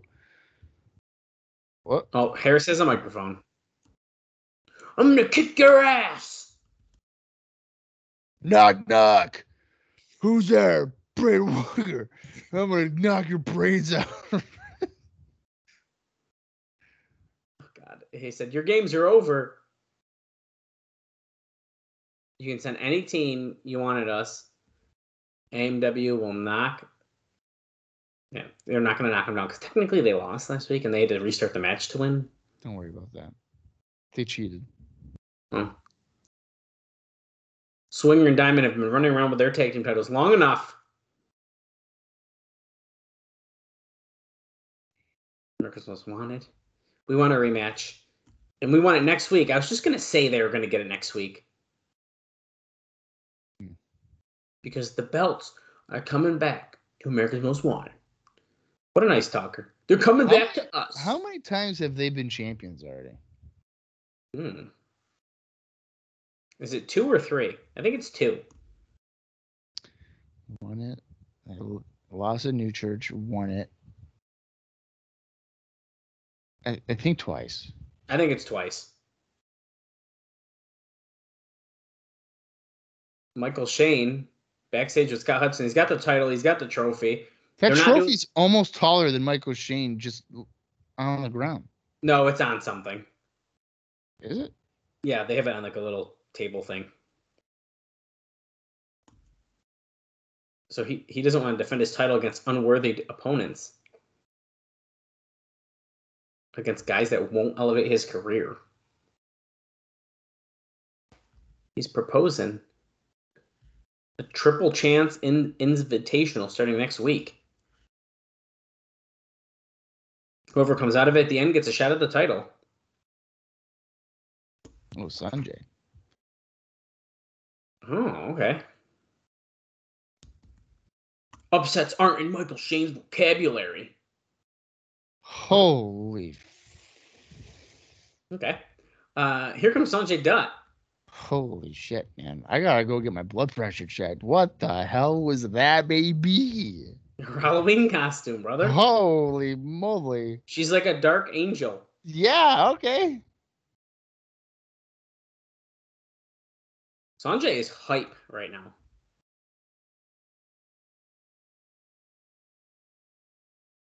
And here comes Michael Shane.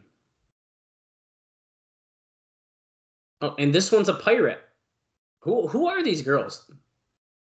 Not a lot of pop. The one, the Dark Angel one, looks kind of like April, but I don't know if it actually is her. No, I don't think. I don't think she was the Dark Angel. I need a better look at her face. Yeah, you're right. That they- and- trophy definitely on something because that looks very small in his hands. Yeah. Alright. Dun, dun, dun, dun, dun. Okay. Okay, so this is a non-title match between Michael Shane and Sonjay Dutt. And if you guys forgot, Mike Michael Shane is the cousin of Shawn Michaels. He is. Uh, and I'll tell you what, man, they've been featuring Sonjay in some pretty decent matchups since his first his first match. So This is what his third week, right? This is his third week, and he's fighting the X Division champion. I think that speaks volumes for what they think about him. Quick roll up gets two count, of course. Goes for a kick. Whoa, whoa, we're going fast. Cover again. Nope. We're just all over the place. I like Sonjay. I, I I really enjoy his work. So do I. I think he's good. I can't remember the show, but I remember watching a Sonjay Dutt against Low Ki match, and I thought it was fucking fantastic. Heel bet it was. kick by Sonjay, head scissor takedown as well. And I always say that because I mean Low Ki sometimes is hit or miss for me because it's always like kicks and like Yeah. basic stuff. But his that match he had with Sonjay, I want to say it was with ICW in New York. It was like 2003 ish, maybe a little Okay. later. Really, really good match. Ooh, back elbow to Sonjay Dutt. You know who else does a good back elbow in the corner? Who's that? Shawn Michaels. I thought you were going to say Nikita Koloff, to be honest with you. And he dropped. well, Nikita pop-up Koloff kick. does. He does. There's a pop up drop kick, knocks Michael You- Shane to the You floor. You know who does a really good going pop for a up drop kick? crossbody to the floor. Michael Shane flies into the guardrail. You know who does a really good pop up drop kick? Like uh, Nikita Koloff, No, Ivan. Ivan Koloff. Ivan Koloff. He was really good. Sonjay springboard clothesline on Michael Shane. One, two, two count. First ever meeting between these two wrestlers. Not a lot of first evers in this business, and here we are watching one right here on pay per view number 68 from October 29, 2003. Michael Shane flips to the floor, slips to the floor, and then gets hit with a baseball slide. Oh no. Oh, I thought he was gonna do a dangerous like springboard dive there. I could just see his shins hitting the guard railing, but thank God that did not happen. Well, Oh, Oh, he just does a leg drop on the apron. that was kind of fun. Looked like it hurt. Hey, what? Why is that guy giving Sonjay a thumbs down? That's rude. Because maybe he's a fan of the cousin of Shawn Michaels, Michael Shane. That's disrespectful. Sonjay Dutt has been a lightning of fun here. Oh, Oh, whipping do a blade some job. Do a blade job. right into that post.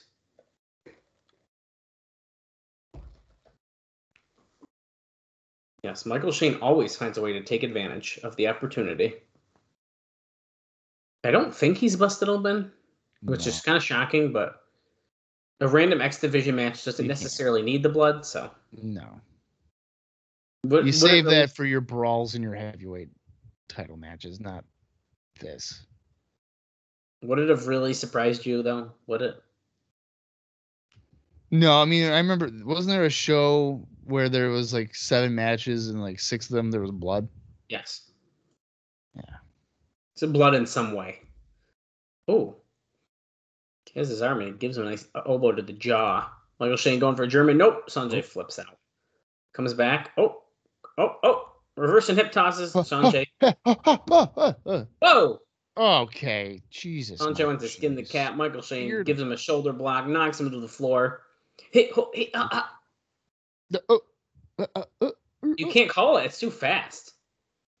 what a maneuver. What a maneuver by these two young gentlemen.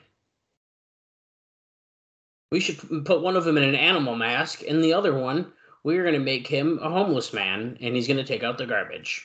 Oh my god.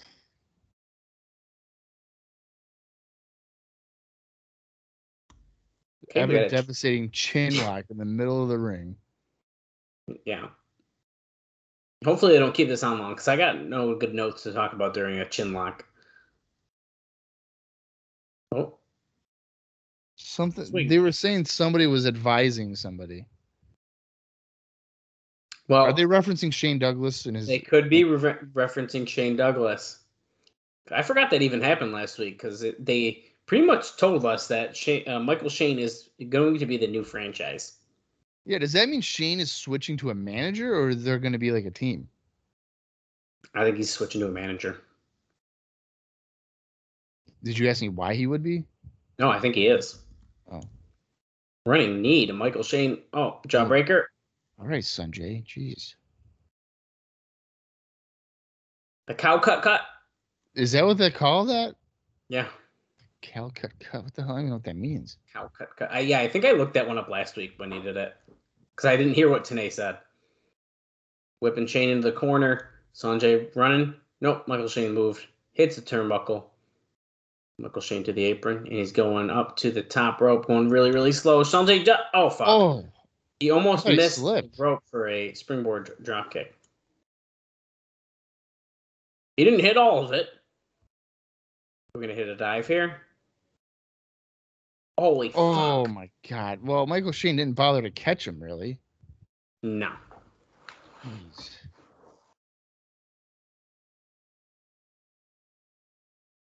Oh, oh, there is a replay because, of course. Hey Bob, take a shot of your cranberry vodka. No, I don't have that today. I have a Coke Zero, my third one. My first one, Really? friend. Yeah, because I only had two in the refrigerator. I forgot to buy some today. Oh. In... oh. Over the head suplex. Oh, what's this? Wait What a is second. He, doing? He just pulled him closer to one turnbuckle and then went to the further one. What is he doing? Holy shit, a huge springboard flying elbow. Kick out though. Impressive. And now he's going on the closer turnbuckle. What's this? Phoenix Splash? Nope. Oh, the Hindu press. Hindu press. Oh, get Oh, out of here! come here. on, man. Michael Shane got a cover by holding the tights. Get out of here, man. That's some bullshit. See now Well- here's the thing. I think so Sonjay does a is a lot of fun to watch. But like you can't be jobbing him out every week. Is he like our new underdog? Oh, the It's theme song, underdog, he has no volume fun. two, NWATNA.com. You can you can listen to the Ring Entrance Music CD. Oh, Shane's do I- busted lip. Uh why do I feel like the NWA TNA CD there of theme music probably wasn't a major seller? I couldn't imagine. Backstage with Dusty, I'm going to make a prediction really quick before we get too far into this interview, and that is that Dutt is going to win this invitational that Michael Shane had and end up facing him for the title. Well, we don't even know who's in it. I know. That's my prediction, though.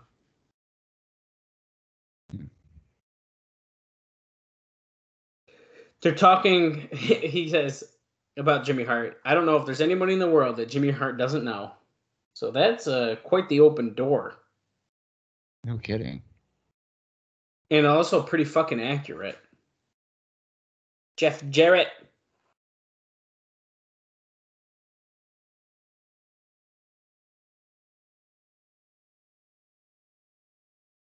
Yes, we know, Dusty. You have been on top of the mountain many times. We know. Has Jimmy Hart ever managed Dusty Rhodes? You'd have to figure that one out. I don't think he is. My good friend.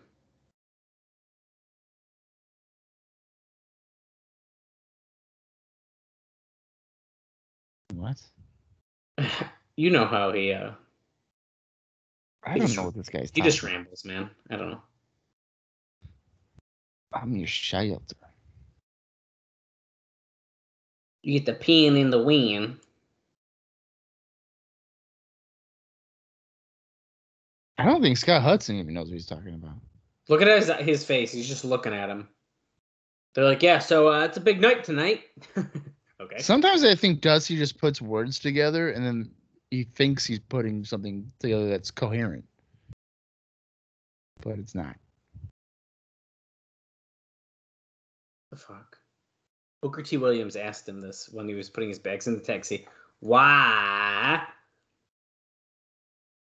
Did Jeff Jarrett do what he did at the bash at the beach? Holy fuck. man. Dusty's even talking about this shit right he now. Are wasn't even there. me? He wasn't even there.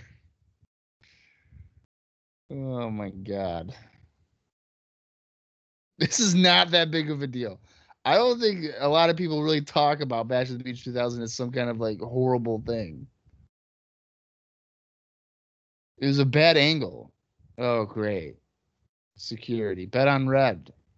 That means, and they're not talking about Amazing Red. They're talking about Kevin Northcutt and Ryan Wilson. Holy shit! Where's Amazing Red Ben? We need him back. He's probably hurt. He's fucking dumb knee. Her, her in Japan, yeah. Maybe he's still on the Greyhound bus that is 19 hours. Look at Don Callis. lost. Hey, speaking of Don Callis, my man. Hold on. I gotta get. I gotta figure out a better way to organize this. Um, bow tie? I have a really random note on Don Callis. Uh, he Oh, was he was one of 29 students that graduated with MBAs from Asper Business College at, uh, at the University of Manitoba on October 22nd. Uh, and continuing on that, I will say who he. Let's see who they're facing first. Oh no. Erik Watts, who is with Chris Vaughn, a neck brace on, and his tag team partner Don Harris. And I have- Oh, I have a note on him as well, kind of. oh. Erik Watts come out in a jacket as if he's not wrestling, but they just said he is. So, He's definitely wrestling. um, so just an, continuing on that note of uh, Don, Don Callis's MBA that he just got.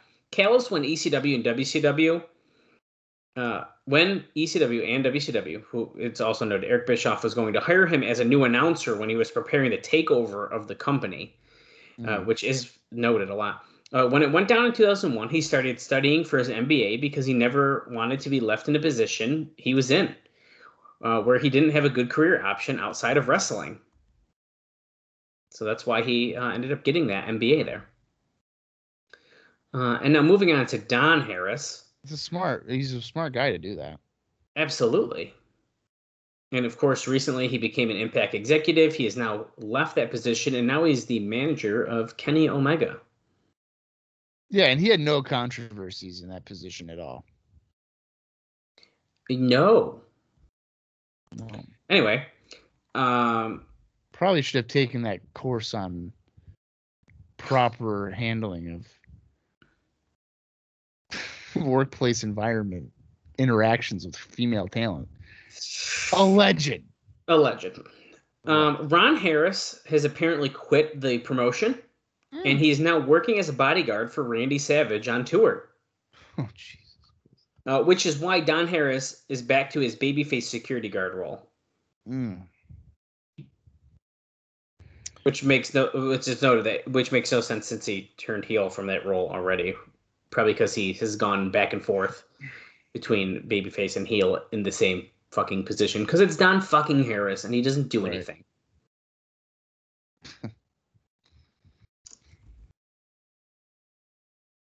I'll tell you what though, I this is what I'll say about Don Harris is that from the last time we saw him, he is in a he's in better shape. He's thinned out a little bit. I thought he was Ron the first time we saw him because Ron is generally the thinner one. I've noticed. I can't fucking tell which one's which. Just like you never could figure out which one was Joel and Jose Maximo. I couldn't tell you. I was. They could tell I me if this was Ron, and I'd be like, yeah, totally, it's Ron. I have no idea. I'm a little embarrassed about the Jose and Joel Maximo thing because I was getting it for a while and then, dude, it was just went downhill from there. Yeah, it was pretty embarrassing. I mean, I, I would get messages all the time, be like, "How does Dallas not know who that is?" Wow. Uh, I have zero interest in this match. Don't know about you. Is Don and Erik Watts do a double back elbow to Kevin Northcutt? I don't have any interest either. So let's go to Bound for Glory 2011. No. Hey, Uh, do you have any Mr. independent news about this match? No, I don't. What about the last two matches? Nothing. oh wow. Okay, so people are super not busy on the independent. Yeah, side. they really don't care. Oh, Eric They're Watts going against the rope, but Ryan Wilson stuck his knee up and he punches Wilson off the apron, who looks like he can still look over the top rope when he's on the floor. Yeah, I mean, Grabs the leg of Erik Watts. Kevin Northcutt goes for a leg drop after Erik Watts didn't stay down, and uh, Northcutt had to wait for Erik Watts to look back and be like, "Oh fuck, I'm he's gonna go for a leg drop." you're not supposed to notice that, Dallas. Well, what's this? Kind of like a pump handle back suplex. One, two, kick out. Uh, you know, I'll give him credit. We are 34 minutes and 40 seconds into the show, and we have not had one video package. I'm starting to think that they just took the chairs away from the people on the floor level because uh, they're all still standing. Yeah, they are. They are still standing. I don't think they have chairs. Um, maybe. I think it was a cost cutting move. How much longer do you think we're going to have Don Callis and Erik Watts fighting for power? Mm. Oh, there's Goldylocks. Goldylocks, Oh, the shit. girlfriend of Erik Watts, pushes Don Callis, slaps him. Uh, I'm gonna say. I'll say that by the end of the year they'll like have some kind of blow off. That way, I, I, I think it'd be a good idea to start 2004 with like a cemented idea of what you want to do. Well, and it's important to note, just like last year, I believe we have about a two week break at the end of the year of new pay per views. Yes. That's Which, true. if you're uh, keeping track, me and Bob will be doing a year in review around that time, as well as finishing up the WWA shows. So that's a little look into our future, but we got about like two months before that happens. I'm not looking forward to the WBA shows. I'll tell you that. It's just Well- one more, right? One more, and we're gonna do that before the year in review, so we just get it over with. Oh, God. But we got like two months before that happens. Kevin Northcutt comes back with a kick to the face of Don Harris. Rudy Charles is distracted. Don Callis throws Northcutt Yeah. brass knucks or handcuffs. They're the handcuffs. I think it's handcuffs. Don Harris rolls him up. Really? Now. Did Ryan Wilson do anything in that match other than trip him? I don't think he did. And if you notice, he's not sweaty like Northcutt is. Northcutt, I mean, that's partial part of his hair being wet, but he's like Yeah. very wet, even in the front. So, okay, they almost just killed Don Harris. Uh, it was supposed to be like a flapjack, it looked like, and Don Harris rotated onto his face. Goldylocks tending to Erik Watts outside the ring. Erik Watts back in the ring, goes after Northcutt with the Irish whip. Ryan Wilson's watching it happen, and then gets clothesline. Pump kick. Another pump kick. Mr. Explosion, Erik Watts. Here comes Callis dancing on the apron. Trying to grab uh, fucking more handcuffs, dude. Watts is gonna choke Simon, but they're going wicked slow, and then No, he dropped the handcuffs and Northcutt had to go grab it on the floor. oh, that's funny. Lord. Well, they took forever to stop it from him choke slamming him, though. Yeah. Uh oh. Spike pile driver potentially Oh. here. And down. Well, they didn't really time that good, but that's okay. Well, they're two big awkward guys. What do you expect? As Callis is kicking Watson, who's like dead, he's no selling it. There's no selling it because he's unconscious. Heavy D with a chair. Wow, Bob, that was a fucking shit show. Yeah. Wait Oh. a second. What a the first video package of the night. Footage of the vicious attack. Now, I want to point out, I don't really see Jarrett. Does Jarrett ever really hit him on the knee? No, Bob, he doesn't.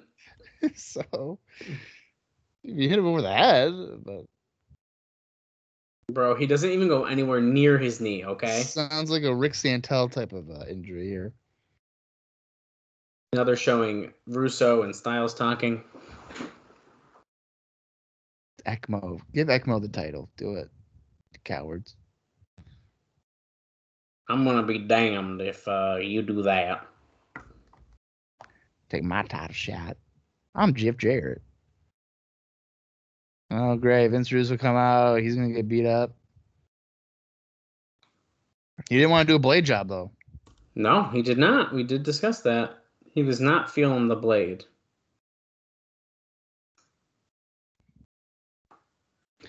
Dallas, what would you rather have, a cough or a runny nose? A runny nose. Absolutely. If anybody I ever mean- tells you they'd rather have a cough, they're a psychopath. Yeah, they are. Come on. Well, well, it was a while without a uh, video package, but this is like a very mashed up one between the Hogan attack and Jimmy Hart coming and Dusty being disappointed in Jarrett and him winning the title. I'm sure is coming up in a minute. It's a little bit of everything right here. Yeah, but ultimately it means uh, nothing. Exactly. Why? Why? Why? Why did you do what you did at Bash at the Beach? Why? Why? And, Why? and then it's Why? super clear that Jimmy Hart was going to get hit because he took his jacket off. I mean, they did not even try to hide that at all. Get on your little airplane, fly down to Tampa. It is Tennessee in October. It's probably, you know, 70 degrees out there. It's probably warm. Take the jacket off. Oh, okay, that's why he took it off. Yeah. He ties Jimmy Hart to the rope, whips him. Ah, ah, no. Remember, then he like, doesn't he grab it by the face? But he tell him on the back. No, Hulk's are the best. Yeah, Hogan's the best. Hulk, Hulk. Damn it, This is stupid. Hulk Hogan is the Uh, best. Hulkster's the man. Hulkster will save me. Yeah, I'm sure he Oh. will, Jimmy. We get it, Jet. Yeah, here you go. See Yeah. Oh, they- they cut that part out. Oh, damn it. Oh, wait, no. oh wait, no, there it was. Hulk. Hulk's the man. Hulk's the man. Hulk's the man. It's like it's like the uh what's it, Pinocchio and Shrek? I'm a real Oh. boy. Or, yeah. Oh, look at that. The whipping of a belt is just crude, is just devastating. it was. It really, it really was devastating, man. Oh. Now we're at the title match. I don't know. Why are they doing this in the middle of the show? I don't understand that. Excessively long. Showing all the people watching, even though then the fans were paying more attention to them than they were the match.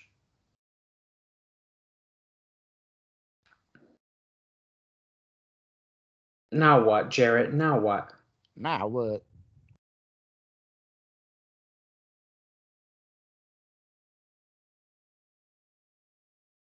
What?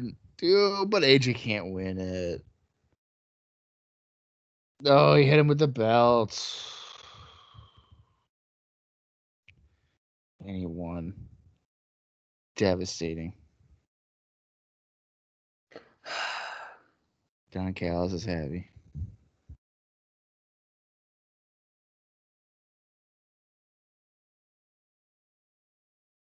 I will get my revenge.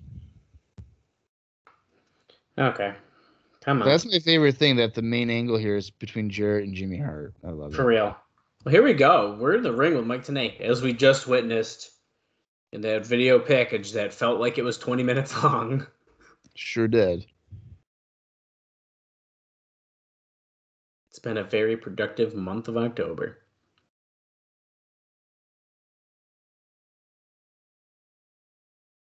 There's a sign right behind Mike Tenay that says "I fear Saban," and he's too. wearing a Jason mask. Hail Satan. Here's Jeff Jarrett.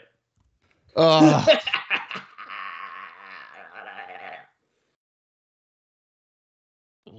I'll tell you what, I really like Jarrett's theme song, so he can come out as many times. What's he got? A format in his hand? He for- Jarrett, you're supposed to leave that leave that with your dad or Dutch backstage. Why do you got that? in No, this is what he's gonna do. He's gonna come out. He's coming out, and he's gonna be like, "Tonight, you see what this is right here." And then Tenay's gonna be, "What are you talking about, Jeff?" And he's gonna have a scowl. Uh, it's a piece of paper. And he'll be, It's Hulk Hogan's contract. That he didn't sign. That he didn't sign, and he's gonna rip it up. Dude, I think Hogan they are gonna- ain't ever coming in. What is that camera angle? What the hell? I know. There was like behind a guardrail, lit, sitting these- down in a chair. Don't these wrestling shows have like twelve cameras, but they only use like three? Yes, Yeah, it's weird. Dude. I have a feeling that is actually that Jarrett's about to like bury Hogan. What like is he wearing? Uh, it's like a, Shirt pais- a everything? What- paisley seafoam green shirt. Yeah, Yeah, I'm not a fan of that. you eliminated Vince Russo, which seems like a face thing to do, and now he's the heel champion, and now you beat up Jimmy Hart and the title victory over AJ Styles. Get to the point, Tenay. You're exactly right, Mike, Tenay. Okay, he's talking about baseball, which I know nothing about. So, Bob, he said that they have the what on World- October? The World Series. World Series. Is that accurate? Yes. Wow. Okay. Oh, Mr. October. I like how you need comp. Is that true? Is it the World Series? They said it. Is it accurate? I don't know. Tennessee Titans winning the World Series back in 2003, guys. And they're bringing it up Tennessee. Titans are not a Um, baseball team. You son of a bitch. The football. uh, the Tennessee uh, Hornets Oh, are my playing playing the at the NCAA baseball tournament to win the World And Series it Tennessee Hornets won the College World Series of, ba- of basketball. basketball. The NCAA. Yeah. Bubba the Love Sponge. what the fuck is Bubba Love to do lately? Friend of Hulk Hogan. Oh,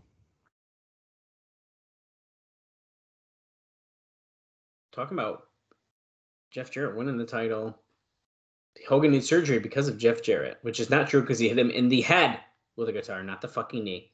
yeah. Tenay looks like he's pissed that he has to agree with what he's saying. Well, I feel bad that Jarrett even has to bullshit his way through this. Like, I actually feel bad for him. like, come on. Yeah. Oh, he's got an email. Let's see.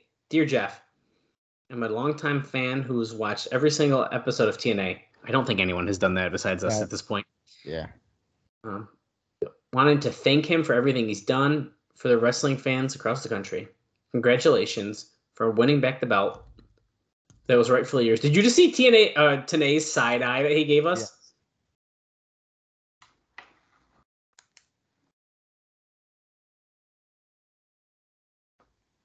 The belt He doesn't buy it right at all. hands. I'd also like to thank you. Chanting, we want Hogan. Jarrett Yeah, I said, want "We, him, I want him too." It's Yeah, well, funny because coming. if you people could hold on just one second, they're getting louder. They're getting louder. As I bet you, Well- JB is throwing T-shirts in the crowd. he just said if you could if you could hang on one second, which means I don't is he still a full fledged heel here? Or is don't he playing Yeah, he's a heel dude. He's reading an email about this fan quote fan saying that Hogan's Is a cancer to the business. right? Or is he playing up as like a delusional guy that he thinks like they still love him? Hmm. I don't know if he I don't know if he's embraced the heel part yet. Hmm, that's an interesting way to look at it.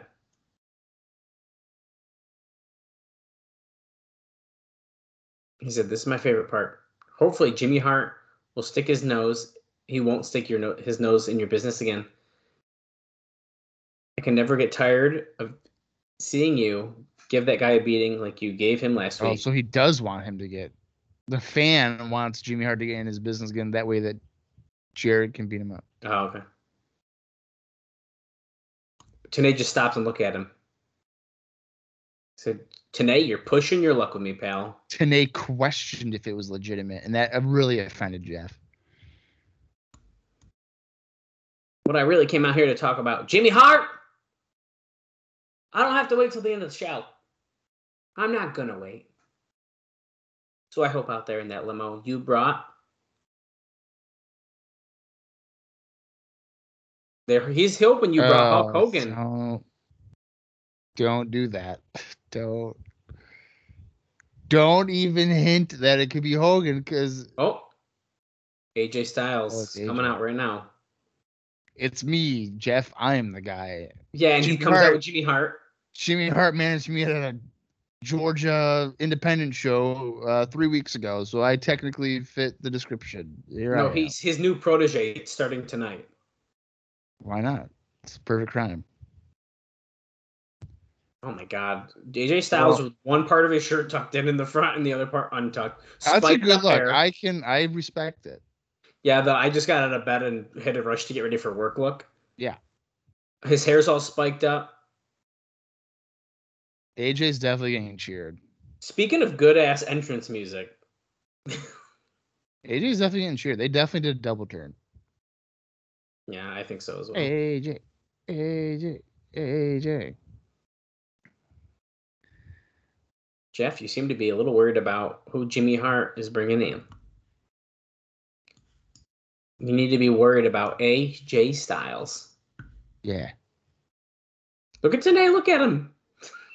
His facials are just Dude, Tenay, Tenay is so good, and I feel like not enough people talk about Mike Tenay. They really don't. They know more than anyone that I deserve a rematch. I don't know, AJ. You got your butt kicked. Yeah, he did. You didn't really put up much of a fight. You just don't get it. Stop, Jarrett saying, as far as I'm concerned, when I beat you last week, you've now fallen to the bottom of the barrel, just like I had to do. I was just gonna say that's what they were saying to Jarrett. I like that. It's going full circle, man. They said you're not getting a rematch, Jarrett. You're at the bottom. Yeah. Well, I mean, Jarrett was at the bottom for like eight weeks. Wait, he just said, why don't you enter the X Division inter in uh oh, and he called him a boy. The X Division Triple Chance tournament invi- chance thing. invitational? That's the word I'm looking Yeah, for. yeah. He's like, oh, the one who put TNA on this map. So it does. I have a feeling he's about to enter it. I'm gonna win that, and then I'm coming for you. No, is he? I think he's about to. His X marks the spot. You're in my ring with my title. Okay, so I guess he didn't confirm it. But if oh oh black shirt security looking like they're aggressively holding back AJ Styles. That's rude. Why is that one guy hugging him? I know. Styles still trying, but and on, here's the red shirt. Oh, Ryan. Wilson. Ryan. Oh, Puts him in a fucking full Nelson. He's about to separate his fucking shoulder. He said, "All right." AJ's Don looking Callis- like a punk. Yeah, he is. Don Cal said, "Last time I looked, you're not booked on this card tonight, and you didn't buy a He ticket to get in here." Well, no one on did, but Explosion. But no one did. they're kicking Styles out. He looks like he's the newest What? victim of the Don Callis. So now it was D'Lo and Jerry, and now it, they're literally pulling him by his hair. Yeah. He's kicking and screaming. He's like, this is ridiculous. Okay, so Jarrett is bl- ignoring this now and saying, "Okay, Jimmy Hart, there he goes, ready? Right outside the building. The NWA World Heavyweight Champion is challenging you to bring your opponent down." See, the crazy thing about this is, and, you know, we've talked about this before too. Is like, you'd buy this show because you're excited about a surprise. They could literally wait till the end of the show, and it doesn't matter because you already bought the show. You're probably Yeah. gonna watch it. Oh, Dusty's coming out. Yay. Great. Is this what we get for not having any segment segments or highlight packages throughout the show that we're getting a wicked long one? Yeah, probably. We deserve this, I guess. We, you know, We got spoiled with like, you know, 40 minutes of action. how dare they? Yeah. Comes to a, an abrupt. This has been going on for almost 15 minutes. I know we're at uh, 52 minutes and 42 seconds. So I did do a time check around the time that highlight package went on. So you guys do the math. Dusty's in the ring now with Jarrett. Tenay was very concerned on the look on his face. You know, you really amazed me.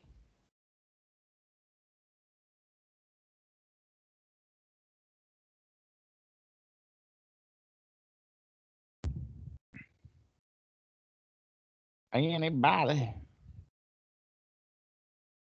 NWA World Heavyweight Championship. Did I hear that right? Well, it's me, that's the road that I'm here. Is that what I heard? No way. Yes, he is. He's going out for the challenge there, Don.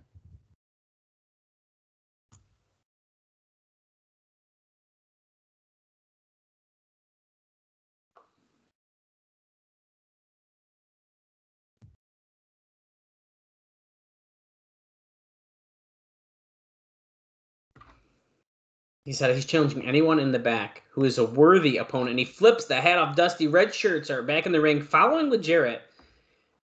Like, hey, we're his security now, too. Says Mike Tenay, get Dusty out of my damn ring. Whoa. Wow, dude. Okay. Tenay's very disappointed. It's my world. Great. So now they're going to do a slow build for a Dusty and Jarrett match again for the end of NWA World Title. I can't wait. well, I'm the segment's so finally coming to a close, so whatever. Yeah, well, it literally took f- almost almost 15 minutes on the dot. We're on backstage. Johnny Swinger, Di- Simon Diamond with Glenn Gilberti and David Young. They they want a world tag team title match next week. What's it going to be? Gilberti says, "I don't know what the hell I'm going to do." Don't do it. The Yankees lost. That sucks. Yeah, they lost to the Marlins. How do you just know that off the top of your head? I remember. I remember that World Series very vividly. What the hell? Sonny Siaki walking in here. Kaki Siaki, the ace in the hole. He's like, you know got this problem we got with AW, right? He's like, no, I don't. I haven't been watching the show.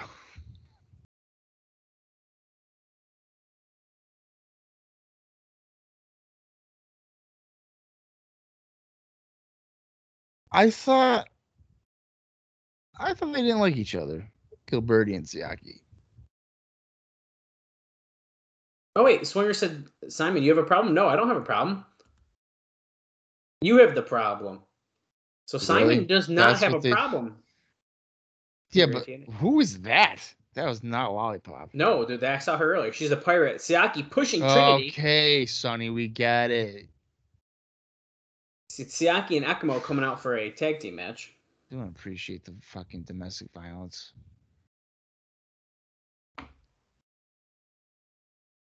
Hoo. Who? I feel like if I was Siaki and they were hmm. like, "Hey, so you're gonna have to push her as you come out." As soon as you before we walk out the curtain, I'd be like, "Trinity, I am so sorry about this." And then you go out and you then you just have to start shoving her. But I'm sorry. I know, I know, I would. I'm sure she didn't care. She was probably whatever. Yeah, I don't know who this girl is. Oh, Danny Doring and Roadkill are their all opponents. all right.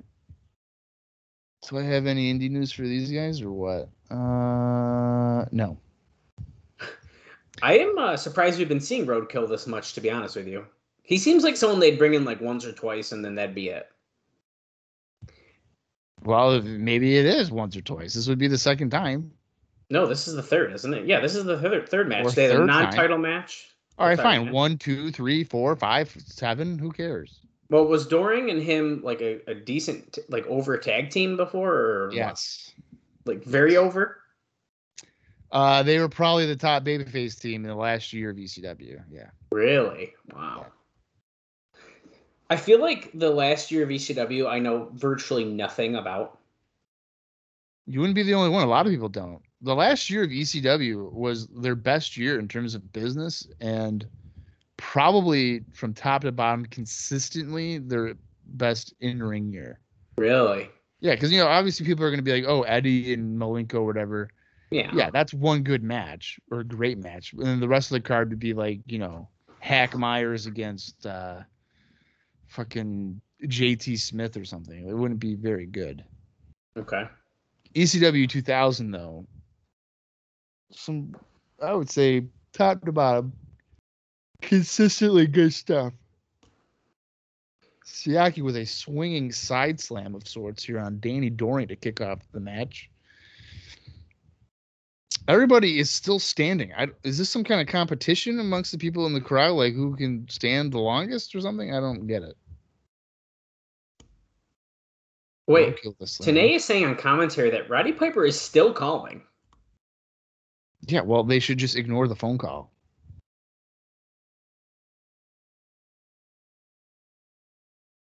Yeah, he's still calling the TNA offices. Roadkill with a running power slam. Doring coming off the top, it looks like. Yep. And he's going to do a leg drop. Nice.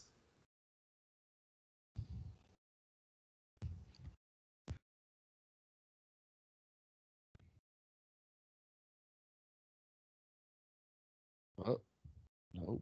Oh, he kicks Siaki, does Doring from the apron. And tried for the Hurricane Ah. but Siaki countered it by ramming Doring headfirst into the ring steps. Hey, Bob, you know what I forgot? What? Um, we still got Raven and Vampiro on this show, which is pretty fucking cool. And they haven't like talked about that at all. Uh, I'd be lying if I said that uh, I remembered that. So I did not remember that. Why ha- they definitely should have mentioned that at some point on this show. I feel like by them not mentioning it, it means that it's not going to be a focus moving forward. which is kind of a disappointment. Oh wow. Oh yeah. A big punt kick to Danny Doring by Ekmo.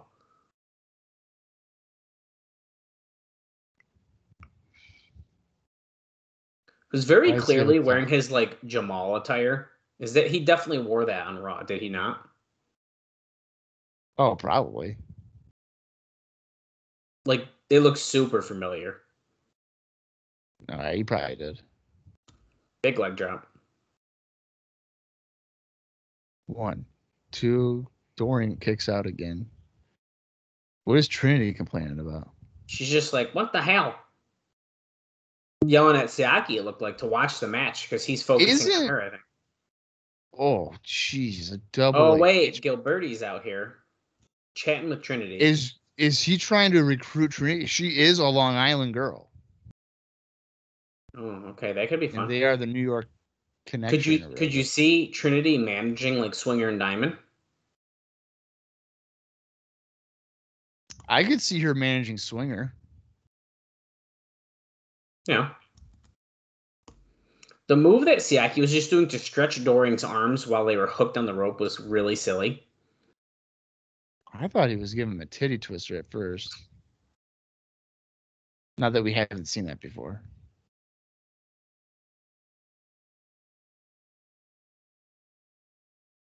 Oh, here comes Ekmo. Siaki just did like a suplex into the corner on Doring, now Ekmo's going to come in, and probably murder him with a splash. No, he misses it. Just tag in roadkill. You're right there. There we go. Siaki didn't get tagged in, and then roadkill's going to clean house with some clotheslines.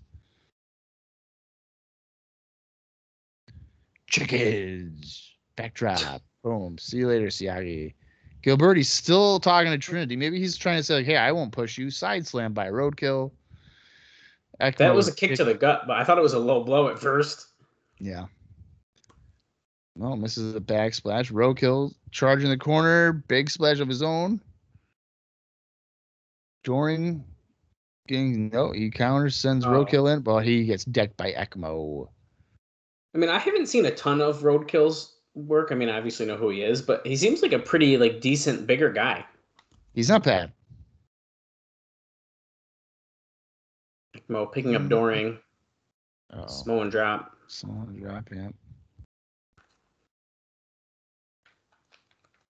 Gilberti trying to talk to Siaki, who just blew him off ringside. That was not a focus, but Clothesline off the top by Roadkill. One, two. Well, Ekmo kicks out. They try to say there's a shoulder block. It's a clothesline.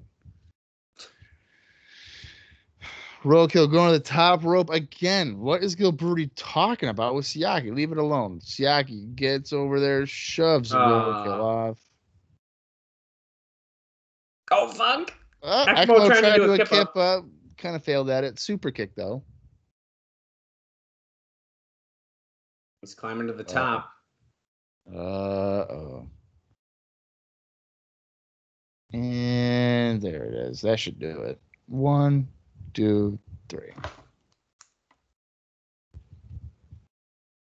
Who?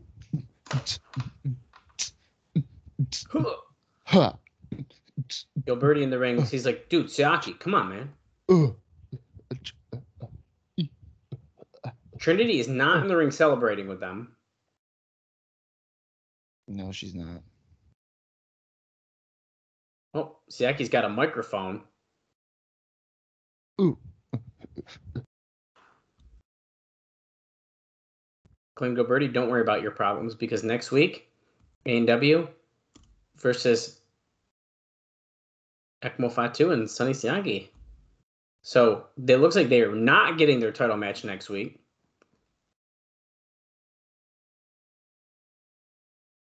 Trinity's disgusted. She's walking away.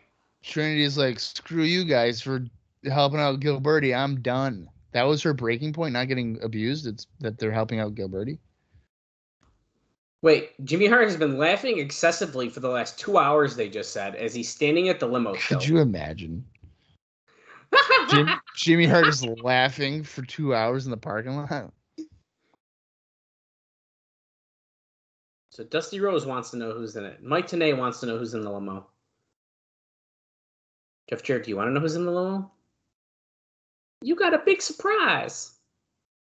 That's Frank the driver, but let's go. Wait, to- oh wait, my wait. God! Is there a Hummer? There's he's also who's in the Hummer.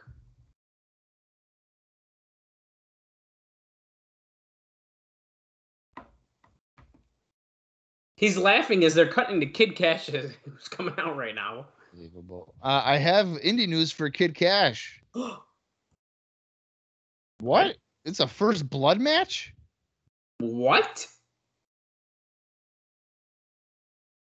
What? That's what Borash just said. I don't know what. Uh, all right. Well, on October 24th, Kid Cash defeated Delirious and Matt Sydal for GCW in Missouri. And then the next day, he teamed up with Matt Sydal in a losing effort against Diamondback Dingo and the Outcast for GCW, also in Missouri. Wait, wait, wait, Bob. This is Chair on a cha- pole first blood match. What in the world? I thought Vince Russo was done right in these shows. What in the world? And then we have a retribution fucking blood match or whatever. No, that's a Blood Gallows of Retribution What Dream match, which you have to hang your opponent. Yeah, and they gotta be like bleeding and stuff or whatever, don't they? Uh, I I don't remember that part, but maybe, yeah. Well, there's gonna be blood. I mean, let's be real. I mean, come on. It's Raven and Slash. Okay, so kind of a weird way to be booking this chair on a pole first blood match. What in the world? Have we noticed that Abyss has his Abyss music at this point as well, or no? Um, this might have been one of the. f- Uh, I don't know if I've noticed it before. This is the first time that, uh, yeah, I guess I'm noticing it. Masked Monsters Rule is what the Jason and Scream guys are holding up in the crowd. They're the only ones in a costume. How would Mike Tenay just said that the chair on a pole match evens the odds between Cash and Abyss. How? How's that even the odds? Because Abyss has a mask on. Can we not forget that? Like Abyss is like very very little skin showing. As he just gets low blowed by Kid Cash, who's now going to climb to the ropes and get the chair. Like if he just had the chair to start the match, yeah, it evens the odds, but he still gotta go get it. Abyss stops him.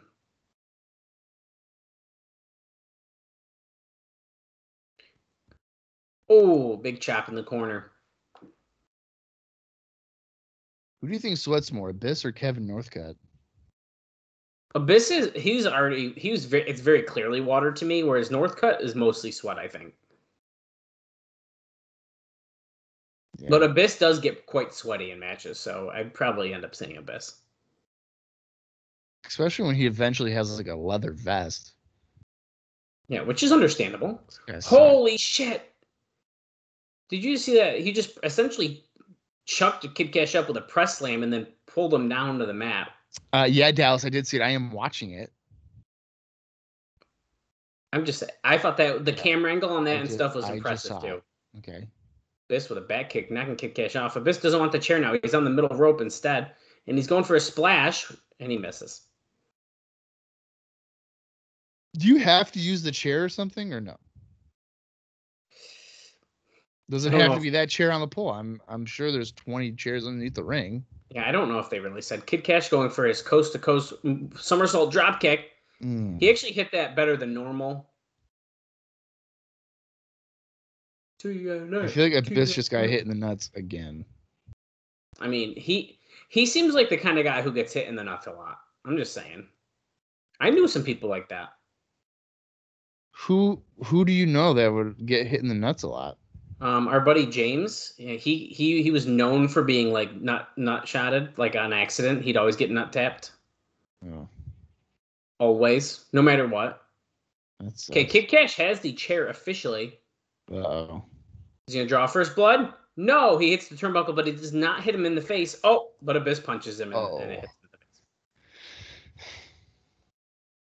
Wow. He hit it pretty good. If Abyss's hand is bleeding from that chair shot, does he uh, lose? Yes, he would. Would he really? Yeah, it's first blood, brother. Yeah, but I thought it was from your forehead. Nah, it doesn't matter. That's stupid. Oh. Is he gonna hit it? Nope. Can't do the backbreaker. We don't have a name for it yet. It's just a backbreaker. I remember my favorite first blood match ever was between Hulk Hogan and Ric Flair. And Flair bleeds within like three minutes, and the referee's like, you know what? It's not enough blood. So we're gonna keep the match going. Catapult, Kid Cash, right into oh. the chair. Ooh. He just barely hit that, but it was enough that it looked like it hurt worse than if he hit it. Yeah, I did. Yeah, it was more like a thud. He hit the bottom like edge of it. Yeah.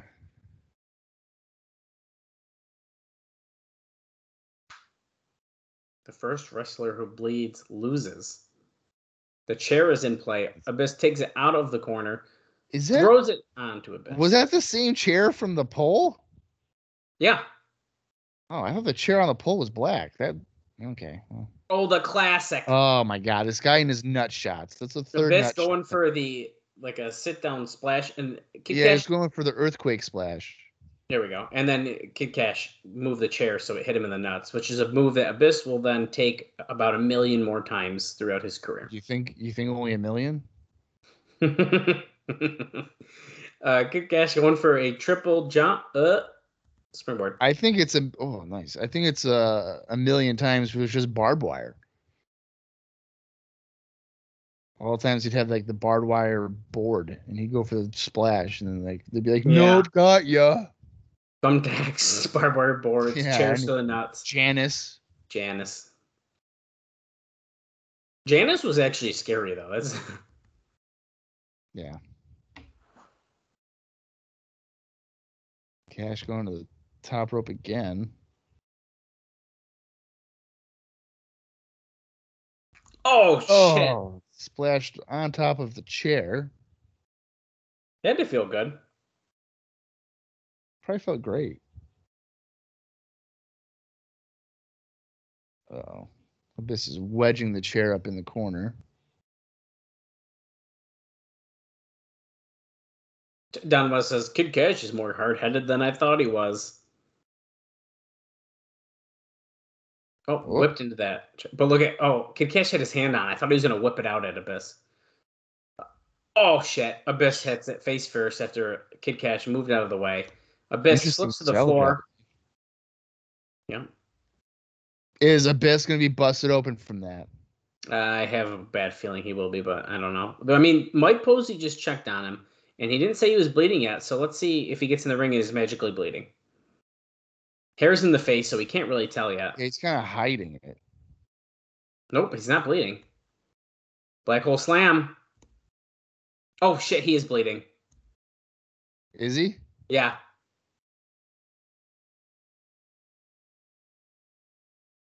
But he's hiding it from the ref. Oh fuck, it's on his arm though. Yeah, I mean it's hard to hide that part. Oh, headshot with the chair. Ref still hasn't checked Abyss. Oh, he just looked right at Abyss. Oh, there it is. Uh, Posey's gonna get murdered. Well, that's how Kid Cash gets a win over Abyss by not pinning him, but just making him bleed. That's probably why they did this. I bet you. Abyss, Abyss just realized he's bleeding. He wiped it on his hands. He's Uh-oh. screaming. He's seen his own blood. He's Uh-oh. getting more angry. Uh-oh. Oh no, Mike Posey, poor Posey. guy. Run. Posey, run. Smash Got it. mouth the kid Cash. Oh, great. Cash gets knocked out. oh, kicks Posey in the gut. Posey, what are you doing? Just run. Oh no. Shock treatment. And see. Oh my god. Jeez. Oh, Posey's probably out for the rest of the show. That's good. And now Abyss uh, has got a, has got cash.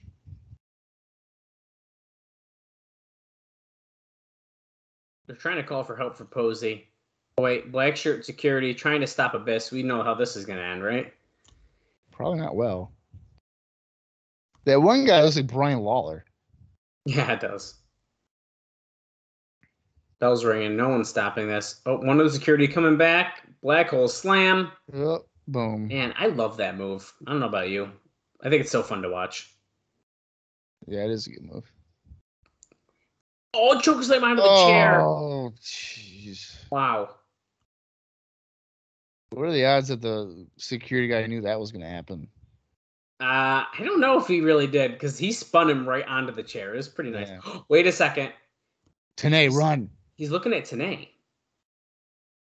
Andrew Thomas, who is arguably one of the uh, referees who takes the most bumps and gets knocked out often, is attempting to stop Abyss by doing, "Come on, man, come on." Come so on, you know come how on, that's gonna work. Come on. Okay, he's walking away. Now Abyss is just going to go walking back to his boiler room. There's a monster on the loose in the TNA asylum.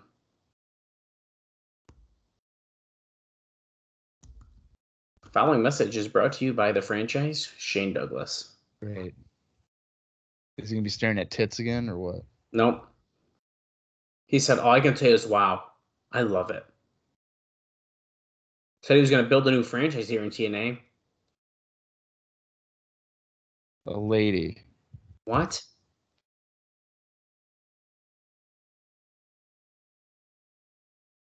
Until you gave me these beautiful pictures. Mm. The franchise pays your check.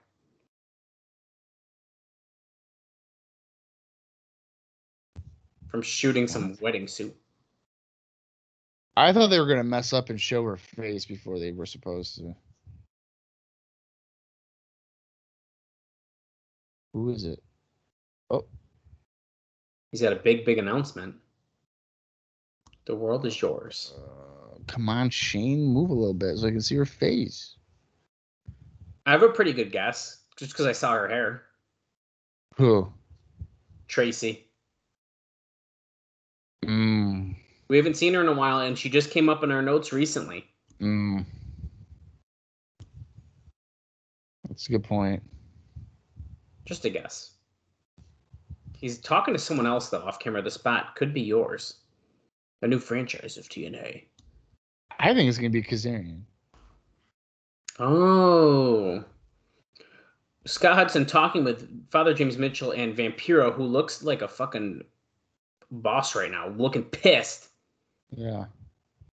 That beanie's really doing it for me. Well, it's the way he just looked up at the camera. He's got the studded leather vest. Oh, look at his nails. He hasn't slept in three days. Mitchell, this is. Every time I pick it up, I pick it up. Raven says, Dream blood, Mitchell, dream blood. Wait, did he say Raven's been calling him? Yeah, and it's Raven saying, Block dream, the phone dream blood. It's a different day and age, Bob. Just block the number. Unplug your phone. He holds the key to his soul. Vampiro promises he won't let him down. The Gallows of Retribution match. for change on all four sides of the ring. You know what this match should have been? And the only way to beat your opponent is to throw him over the top rope and choke him until he can't go anymore. Go ahead, Bob. Sorry. I was just making sure we got the rules down. Yeah, this match this match should have been an I quit match, and then Vampiro showed up with his his lips stitched together. Mm. That way he'd be like, I can't say I quit. Because my lips are stitched together. I like that. But then Raven uses scissors to cut his lips open, and Vampiro quits. So we are coming on to the new church's song. So Vampiro does not have his own Oh song. we oh. Oh we oh. Oh we oh. Catacombs. You know it. I know it. Oh. Oh. You know it. Oh, you know more words to this than I thought you did. Oh. Oh, you know that. You know that. Oh, oh, yeah. Oh, Wow. Oh, Uh, are you excited about this match? I'm more excited for the theme song. Oh, I, well, yeah. so that Comes Raven song. You want to say all the words he says in the beginning? Come and join me in Raven's, Raven's Clockwork, Clockwork Orange. Orange House of Fire. Well, hey, during this intro, I have a quick note about Vampiro. It's nothing crazy, but it was it's mentioned. It's in the Mexico section of the Observer. Um, and the short version is that Antonio Pena was wanting to use someone from TNA to interfere and cost uh, Latin Lover to lose his match um, against Hector Garza. That ended up switching, and Garza got his head shaved. Um, and they were thinking about having Vampiro be the one who came out. Uh, well, Vampiro was booked that day at Areno Casillo, Casil, Calicio, teaming with Mil Mascaras, and nobody from TNA came down. So nothing happened. They just showed a weird picture in picture when Raven was coming over that guardrail that was not supposed to be shown. But Yeah, that's fine. and here comes Raven with wicked cool white eye face paint. He's got dream blood painted over his chest with some white markings. His hair is growing out pretty damn quick, if you ask me. Well, yeah, it's only been like a month. He looks like Bob right now. Looks like me? Yeah. Look at his hair. You guys have the same hair right now. I don't look like Raven. I don't got face paint on my cheeks. You look like Raven. Uh, I have some indie news here for Vampiro, but it's with a bunch of guys I don't know how to pronounce their names. Well, go ahead and try. He he teamed up with Lizmark Jr. and Tenibilis Jr. Hmm. to defeat Black Warrior Mascara Ano 2000 in Universo 2000 in a best two out of three falls match on October 28th for CMLL. okay, nice. That's about it. That was the the, day is- before this show. Oh wow. Uh, the match has started. We're at an hour, 21 minutes, and 37 seconds, and we've Vampiro's gone for a couple kicks here. And you're just reminding me more that I need to check out some of Vampiro's work in Mexico because I bet you some of it's pretty good. Uh, yeah, I'm, I'm sure it is. I, I don't know how I feel about having the chains in the ring like this. Yeah, so there is chains on every rope, similar to the strap match that they did Yeah. a while back. And there's a dog collar attached to each one of those, so you can strap the dog collar around your opponent's neck, throw them over the top rope, and incapacitate them. This is a Uh, pretty like violent idea for a match. Is it? I mean, you think about it, you have to choke your opponent by hanging them to fucking win. Yeah, brother.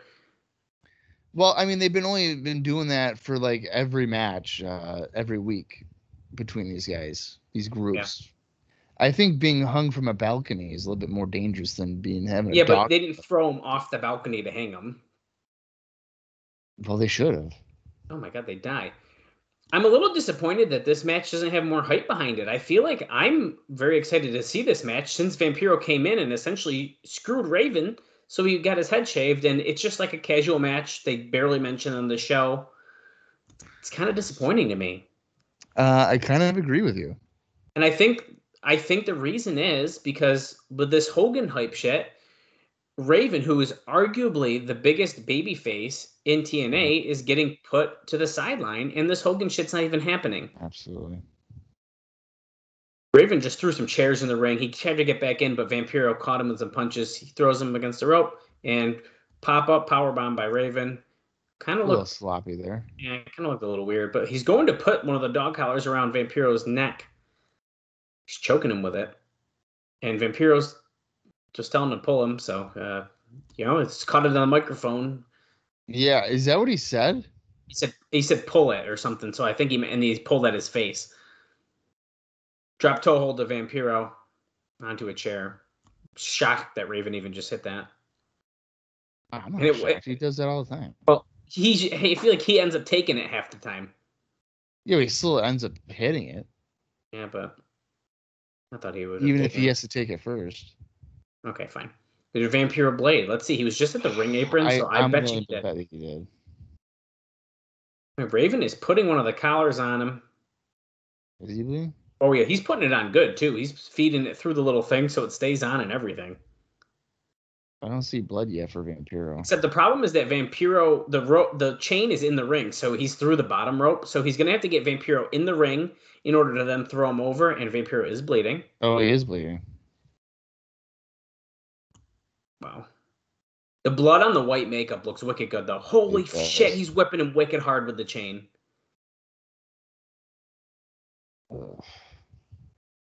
And the chain, this chain is ripped off the rope, so it's gonna be kind of useless, but you can still hold it, I suppose.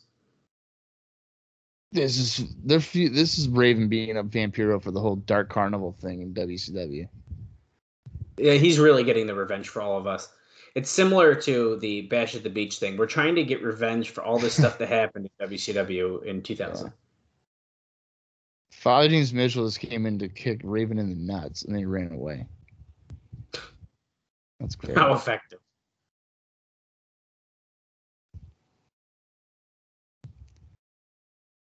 I don't know if it's squirting out of his head, is it?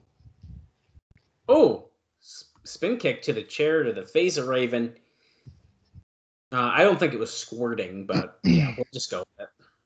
I do believe it probably came out more because when he was choking him, it was probably rushing to the the whole wound. But Yeah.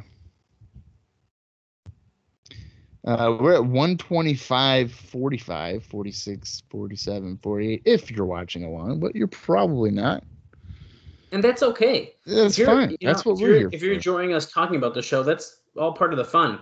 Vampiro on the top rope with a spin kick to hit Raven. He does a lot of spin kicks here in 2003. He almost landed on his feet doing that. Oh yeah, he did. That would have been really impressive. The lack of blood. oh, Tenay. Hits Raven against the steps. He's probably busted open now. Go, Raven, go.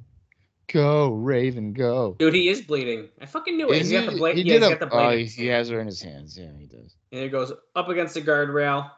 They do blade jobs on the weirdest things. You could literally go face first through like a barbed wire board and then nothing, but then you get freaking hit into the ring post and you're gushing. A ladder right to the forehead, nothing. But if you go into the announcer table uh, hard enough, you're fucking cut. Yeah, right. Don West just noticed Raven's bleeding. He's like, "Oh my god, Raven's busted open." yeah. Yes, he is. Yeah, dude. It the blood in this doesn't feel as like they just did a first blood match. That's what I'm saying. I don't know why they would do a first blood Oh. Chair and a pool match before this. Vampiro just wrapped the chain around his own head to headbutt Raven with the chain. Yeah, it's smart. So here's how I would have done it. They opened with a pretty like lackluster match. I think I would have opened with that first blood chain match, maybe, or even this match, but open with the first blood chain match, chair match, or whatever. I think I would have started with this one. I would have too, especially because you, you're hyping the show around Jarrett. That's Yeah. assuming to be up next, unless we have another match I don't know of. But Started off strong. I mean, if you don't start the show with X Division, start with this one. Why not? I, I agree. I do. But that's more of a modern day thing, I think, Bob. I think nowadays that they would. I think this match would be first. Whereas in 2003, I think they were trying to make you wait for the good shit. Yeah. Oh, Vamp- Vampiro Vampiro. DDTing Raven onto a chair.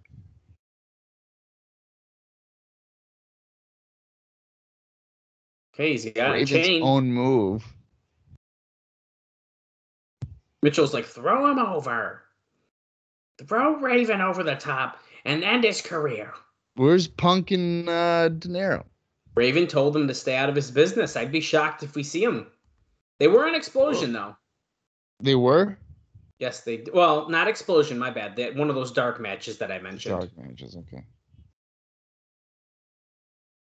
Oh my God, Raven's getting his Vampiro's boot to choke him further. Raven's You not have to you have up. to submit in order to lose it. Pass out. This is really what I think it is. Oh, just passing out. Okay. It can cause brain damage. The lack of oxygen.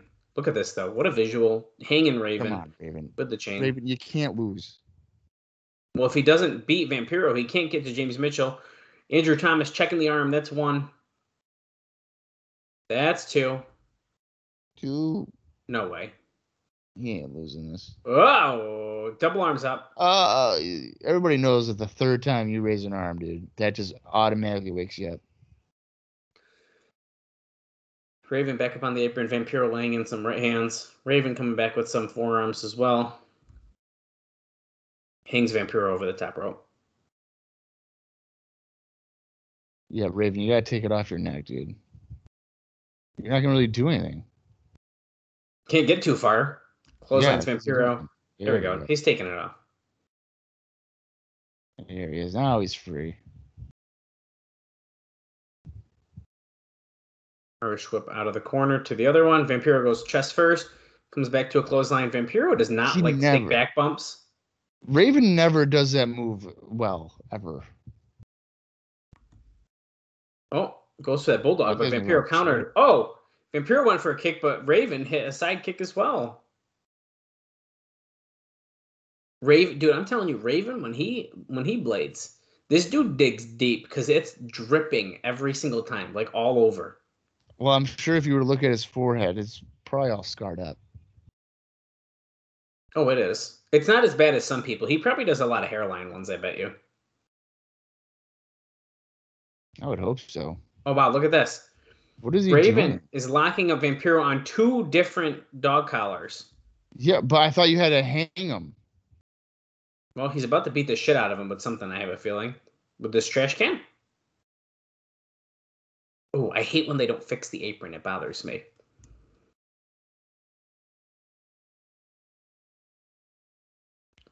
Oh boy. What? Two trash can. Three trash can. Oh, Oh, Vampiro sits of it. down.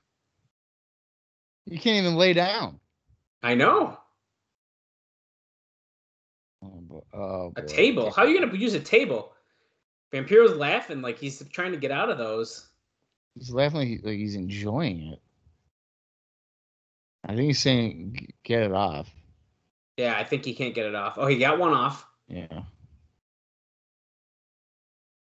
Crowd's uh, awake. We want tables.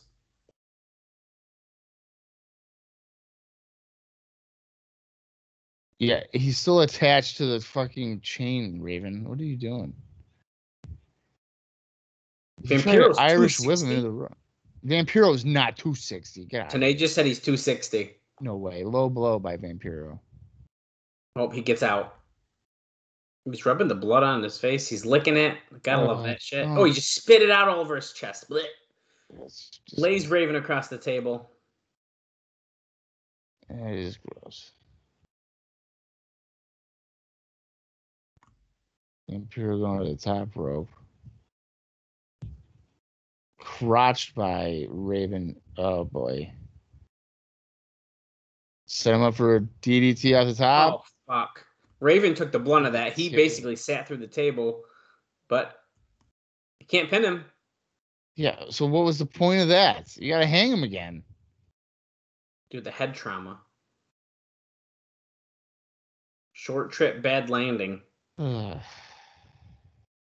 He's locking Vampiro up in it, feeding it through. This is only negative with this. Oh, he's got it on him. And then over the top. oh. Oh, Oh. Is he gonna tap? Is he gonna give up, or is he just gonna shit, dude, pass he's out? pulling him up. Is Vampiro gonna pass out here? Raven's really pushing it. Mitchell's just watching, even though earlier he got in the ring and hit him. So, dude, look how tight it is on Vampiro. Look at the blood dripping out. It actually is coming out a shit ton more.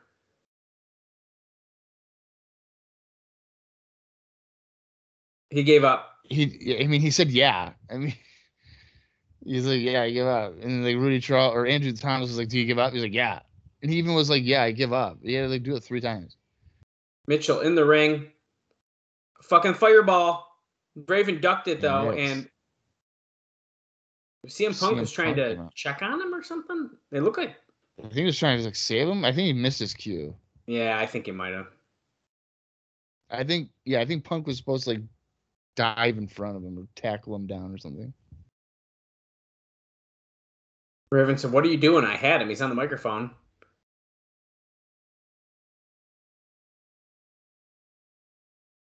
He's like, "You gotta let me do it on my own." Yeah, Punk, what are you doing? You just tell Punk to get out of the ring. You're fired. Mitchell,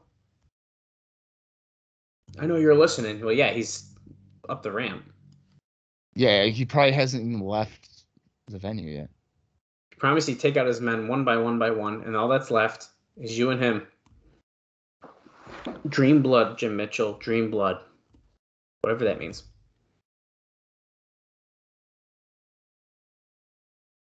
Next week, Jim Mitchell.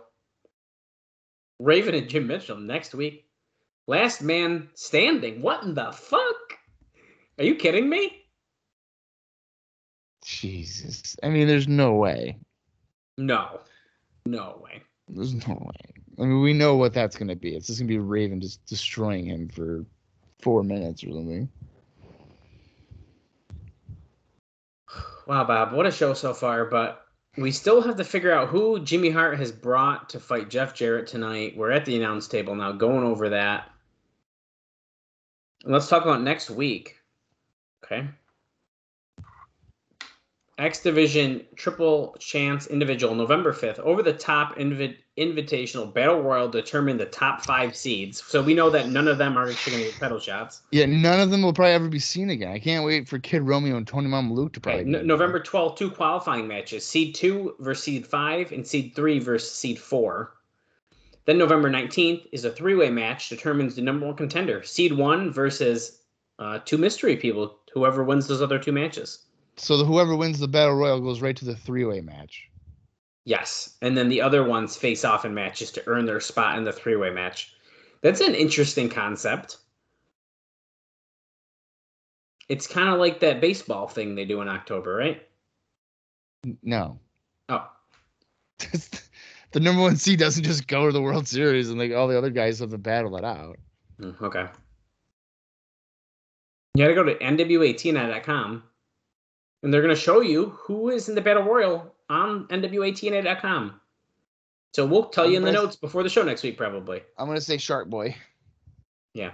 You got to get this best of the NWA TNA title matches DVD. TNA's Bloodiest Brawls, the best of the X Division. Get all three of them. Get the music CD, volume one and two.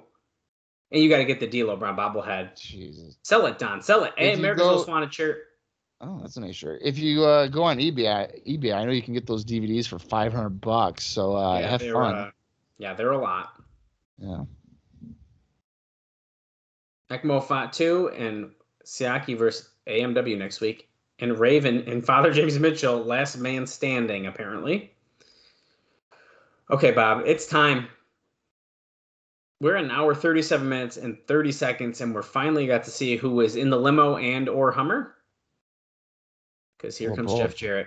Well, Jarrett's got a long entrance here, so I have two notes on him actually Okay. that I should have told you one earlier, but um, one of them is a pretty shorter, a quick one. Dave says, I have no idea what the deal is with TNA, AAA, and EMLL. Apparently, Jeff Jarrett agreed last week to hold off on the deal with Antonio Pena of AAA. Uh, Paco Alonso of EMLL was then supposed to contact TNA with a reply. He sent an email, basically said, and he basically said nothing. Uh, so we don't know what's going on with that. We've been hearing about this for weeks, if not like over months at this point. Yeah, yeah. Um, and f- I'll give you my last note now during this entrance. And that is that Jarrett missed an announced NWA title match for the Wildside group on 1025. Uh, I'm just pointing out, Jarrett is coming out with two guitars in hand. Uh, AJ Styles appeared on that show, by the way. Uh, Bill Behrens opened up the show playing a video that Jarrett saying that he's uh, not coming anywhere near Cornelia, Georgia until Styles proves himself. The show itself drew a sellout of 180 fans and was said to be a great show. And the fact that the fans weren't all that upset about the bait and switch is both a compliment to the crew as well as a statement of the value of the NWA title and Jarrett these days. That's a good point. And that's going to wrap up, I believe, our notes for the the show. And Jarrett is saying, "Come out, surprise." Okay, we got music. Who is it coming out here, Bob? It's Hulk Hogan's music. Oh, that's a way to get the fans real pissed. I think it's gonna be Dave Sullivan. Oh fuck! no. It's Jimmy Hart's Erod. laughing. The first man that picked up the phone. He's a good friend of Hulk Hogan's. He's got heart and he's got desire. Hit the music. Jarrett's. Oh. Oh no. Oh man. Well, we've seen him before. Dude, Bob, listen to the crowd. Listen to the crowd. They are not happy. Guys, if you're not watching along, TNA alum, Hacksaw, Jim Duggan. Are they booing? Yeah, dude, they're pissed. Some of them are doing the hoe, but No, they're definitely booing. they're pissed.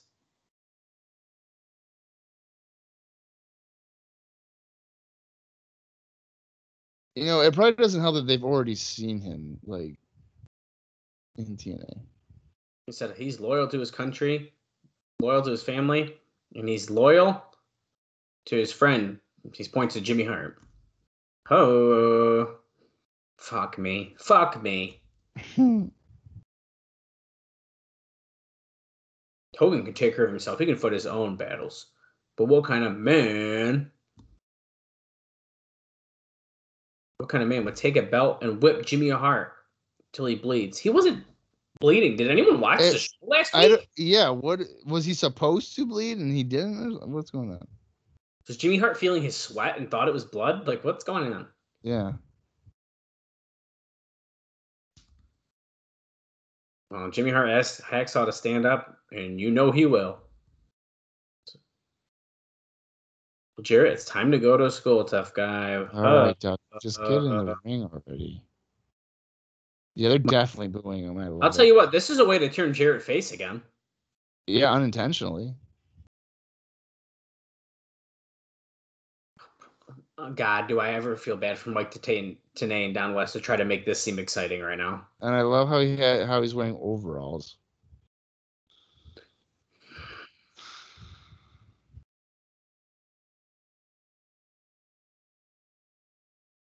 Former U.S. heavyweight champion. Yeah, He won that U.S. title back in 1994 today. Hmm. Yeah, years nine. Nine years ago today. Okay, he hits Hacksaw from behind as he's hoeing with those two by four. As he's hoeing with his two by- Oh. I wanted Jarrett to choke him over the middle rope and be like, I'm the best. And then Doug would be like, Hogan. Hogan's the best, brother. Tough guy. Blazing This some is a punches. disappointment. I mean, who who cares? I'll be honest with you. I I hate him too, but I'd be more excited for Honky Tonk Man. Oh, I don't know about that. You'd rather see Jim Duggan than Honky Tonk Man? Yeah, yeah. Ooh.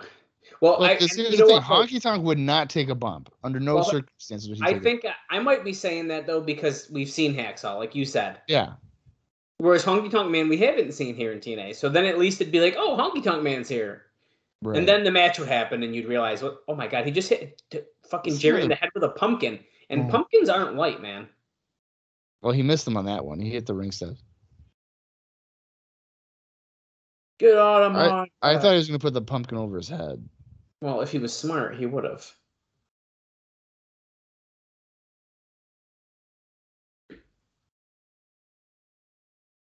Oh, break the announcer's table. I get Chipotle for life. Uh, One Chipotle bowl a day for my the rest of my life from Dallas. You're well, you're lying about that. Jer- Jim Duggan's using a chair on Jarrett as he's laid across the table. The poor uh, girl here ringside grabbed Jarrett's guitar so they wouldn't break before they're supposed to. I was just, I noticed that. The whole point of them is for them to break, and she's like, "Nope, this is gonna go over Duggan's head." Look at the crowd chant USA so sad. They just want to have some kind of fun, so they're chanting with him, but you can tell they don't mean it. No, they don't. Jarrett on the middle rope with a fucking forearm off the middle rope to the back of Jim Duggan. Yeah, this stuff is this is devastating. Look at that. Oh, he caught him. Choke slam. What is he, Kane? Here we go. What the Oh. fuck? He just choke slammed Jeff Jarrett. I didn't even know that Duggan knew how to do that. Yeah, me either.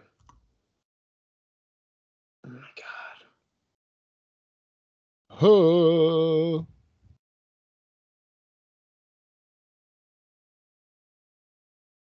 Duggan is destroying Jarrett with more and more strikes. I almost like just don't even know what to say right now. Like, What can you say? It's a Jim Duggan match in 2003. is the main event. This reminds me of it when I went to a uh when was it? 2007, 2006. I went to a WWE house show and Jim Duggan was the first match against Charlie Haas.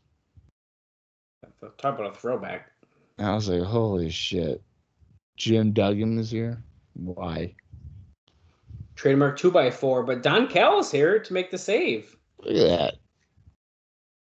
Oh no, Jeff Jarrett's probably going to get his guitar. Yep. Oh, he's right there. Duggan, turn around. Oh, fuck, it barely broke. He barely got him with it. Dude, dude, the back just slid off. He pinned him. Duggan never gets pinned. That's a shocker. Jimmy Hart. That's two weeks in a row. Two Hogan friends in a row. What are the Shirts? Are the Shirts arresting Jim Duggan? What are they doing? Citizens arrest? This is ridiculous. Oh my god. So he said it's time for the immortal Hulk Hogan. Dude, they're gonna get fans to not come I to these shows. I don't even remember a time when Jimmy Hart managed Jim Jim Duggan. Wait, why does why does Jimmy Hart have his cheaters on now? Yeah, what is going on with that? Is it after nine? That's probably that was the beginning up. of the end for him, which it didn't go well. So now you know who was in the limo, but do you know who was in? The, do we know who's in the Hummer? Let's see. This guy howls at the moon. Oh, who's behind him, Bob? Rick Steiner. That's right, the dog gremlin. We've also seen. Well, we saw him on the first show, didn't we? He was on the first show, right? yeah, I believe he was in the Gauntlet Gauntlet the goal. I'm pretty sure. Jeff, they're barking. You know who's behind you. Just turn around. Rick Steiner is Did the you- other fucking guy. Did Jimmy Hart really manage Rick Steiner? I don't. I don't remember this stuff. Well, the fans seem a little bit more excited to see him. I mean, if I had to choose between Rick Steiner and Jim Duggan, I'm definitely choosing Rick Steiner. Yeah, uh, they're fighting in the crowd, so this is still a Jarrett match. Yeah. I think Rick Steiner is about to win the NWA World Title. Oh, he's using chairs and stuff. Is it Mhm. actually a title match? No, Oh, I don't think so. I hope not. I don't think it is, but what do I know? We're getting two Jarrett matches on this show. Who would have thought? You know what? It should have been Nikita Koloff. They should have had Nikita come out. I would have popped, man. Yeah, because you actually would have known who he was this time. Yeah, "Oh, hey." nep- nephew Nikita had a great cage match with Magnum TA in '86.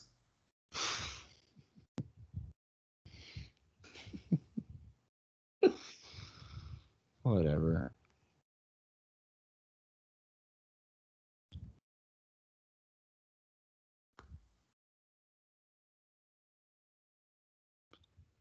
Oh, Rick We're just Steiner rolling through the crowd. I'm sorry. I I feel bad because I don't know what to what to say. You just gotta say it. Rick Steiner hitting Jarrett with chair shots, a right hand in the crowd. Another right hand in the crowd. Jarrett threw Rudy Charles in between them. What? Now he's No got another chair. Oh, okay. They he wrapped that one on Wow, Rick Steiner's Yeah. head. that might one that might hurt.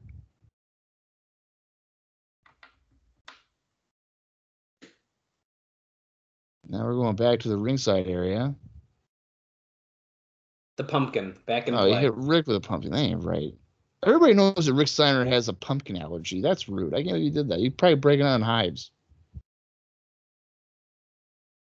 We're an hour, 49 minutes, and six seconds. As Rick Steiner ducks some clotheslines. Oh, oh, caught him with a power slam. Ooh, ooh, ooh, ooh.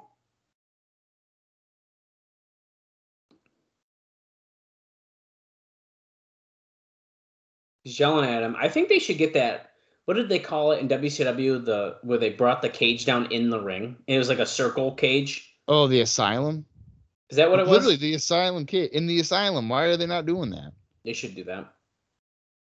Because I remember that it was like Rick Steiner and Tank Abbott beating up Scott Steiner. Yeah.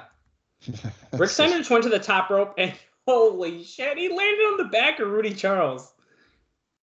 What a surprise! Oh, oh yeah, that is Rudy. Okay. I was like, wait, am I wrong? Jarrett, I wonder what he's got. Is it a guitar? Oh fuck, he hit him wicked good. It's stuck on his head. The bell Why- rings though. Why would Don West be like, what? He has another guitar. He walked out with two. Wait, why'd the bell ring when the ref is knocked out? Is that the best you can do? That's two down. Okay, Jimmy Hart, you probably should not bring any more. Yeah, he's probably getting arrested. Come He's on, begging Jimmy. for Hogan. Come on out, Jimmy. Look at Don Callis in the ring praising Jarrett. Wait, Jimmy Hart has sunglasses on now instead of his cheaters. What is going on, Jimmy? Too many changes. Says you got a little lucky tonight, baby, but I promise you one thing. It's been signed, it's been sealed, and next week, and it will be delivered right here on TNA. It's gonna be Jeff Jarrett against a man called Sting. What? Did he sign the contract? You better have signed it. Wait a second, Bob. Wait a second. What in the fuck? Wait, we have Sting versus Jarrett in a week, and we have a one week build off for Sting versus Jeff Jarrett? Yeah. Talk about a hard pivot. Holy shit. Well, Uh, going is off- that is that a title match or or what? What's going on? No, they didn't say that part, but um. Uh, how long was our, our show here? Uh, that was one hour, fifty one minutes and twenty seven seconds. Okay, so what'd you think about that one, Bob? Dallas. Um.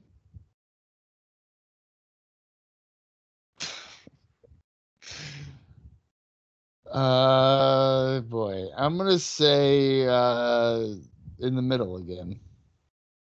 Yeah, uh, I'm definitely in the middle of this one. In fact, because of how how big of a stinker that main event stuff is, I'm almost tilting down. I might just say a straight up, wait, wait a minute. dude. That that was bad. Come on. I'm not. I'm gonna be a straight up middle right now. But man, that that Jim Duggan thing was rough. Yeah, it was. And the fact that the fans literally thought it was going to be Hogan, dude. They thought. And they were like, bring, give me Hogan. Oh, we have a limo. Oh, it's Jimmy Hart's. He managed it. Um, that was bad. That was not good. I really think, I'm going to say it right now. I'd be shocked if we break a thousand people in this building next week because of what they just pulled. Dude, if you're getting Sting though, they're gonna fucking. Well, that's a good point. No, you're right. Okay, I already see. No, you're right. With Sting, they'll probably get a bunch of people, but I don't think they're going to get the whatever fourteen hundred that they did the last time he was here. Uh, You're letting people down, man. You can't do that shit. yeah, but they're. I think they'll get. I say they'll get thirteen hundred. Well, I guess we'll see, but That's Damn it. is that all we know now? Well, we know that in the last man standing, I guess. last man standing. We know Ekmo and Siaki versus America's Most Wanted, so they're no longer getting those tag team titles, Yeah, which is kind of a weird move to me. yeah. Um, and we're starting the invitational. We got the invitational battle five man battle royal. To Who do you think will be in it? I'm c- I'm sure of, of it that Shark Boy will be in it. Um, I guess we don't know how many people total are in it, but five, the last five, or At unless it least five, only- yeah. at least five. Sonjay Dutt for sure. Yeah. Uh, I agree with Shark Boy. I would have to say Sabin. Sure. Uh, since it was teased, I I think a wild card is going to be Styles. Really? Yeah, I think he's going to surprise us, and I think Styles is going to end up being in it. Mm, I don't know about that. I would Um, Kazarian probably, right? Kazarian. Yeah. Um, I guess I don't. I guess I don't know who else because we haven't featured a lot of X Division guys recently, Yeah. like different ones. So I guess I'm pretty interested to see who else they could be. It'd be nice if we could bring in at least like one surprise that's not Kid Romeo for an X Division match. Kid Romeo. Tony Mamaluke. They could. They could bring him back. Why not? You never know. Yeah, I don't know. Um, so I guess when you when you look at it, next week is definitely looking, I would say, significantly better. But this week, dude, that ending that was a stinker for a main event. Yeah. I, mean, Raven- I like I liked that the first 40 minutes was all action for the most part. Yeah, and then we yeah. get uh, the 15 minute fucking promo shit with Jarrett really tilted the show. And then you can't have a dud of a surprise like that with Duggan. Yeah, and I think that I mean Raven and Vampiro, I think satisfied my Raven Vampiro like want. Mm, yeah. Uh, so like that, I was like uh, satisfied with that. Um, do we see Vampiro going forward? Do you think, or do you think that's kind of it? Well, I guess let's look at history too. Uh, I mean, Sting's coming in, right? yeah, yeah. When yeah, with Sting coming in, I'm I'm assuming Vampiro's out.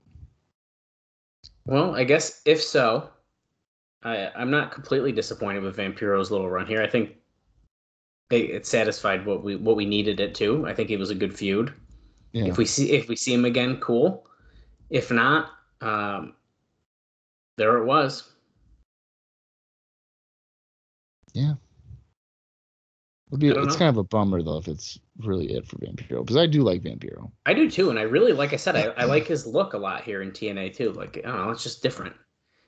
Um, so yeah, I don't I don't know. I guess we'll see what happens, but I I would assume we are finishing off the Raven New Church storyline next week. Unless we're gonna add someone new into it and we're gonna start it up again. Yeah. But we do have a bunch to look forward to, I would say, and uh, I mean, this wasn't a bad show, but it was just a bad, uh, some bad booking decisions is more of the issue here, really. Kind of like two weeks in a row. It's like bad booking decisions. Yeah, but last week I, I feel like I enjoyed last week more than this one, just because of like, this show like, w- this show concluded a lot of, I would say, stuff for us. Like Abyss and Kid Cash have to be done, right? I mean, where else is that gonna go? That's got to be done. Unless unless Abyss needs to get a like a pinfall victory over Cash, I guess. Yeah. Um, we know America's Most Wanted is working their way back to fighting Swinger and Diamond for the titles. Yeah. Um, but the Jarrett stuff, see, I'm telling you right now, we're introducing Sting. Well, there goes the idea of these uh, Hogan, Jimmy Hart managed jobbers. Uh, Yeah. And I, I don't. We might see Jimmy Hart next week, but I would be willing to bet some money that we won't be seeing him after that very much because you bring in Sting already for it. Yeah. Uh, He's Sting- the top of the line type of. yeah, and Sting versus he should, dude. he should be the last person that Jimmy brought in. I agree, and I think. Uh, so here's what I would have done, and not even I, I'm ignoring the whole Jimmy Hart bullshit. I'm. This is more my focus on Sting, real quick.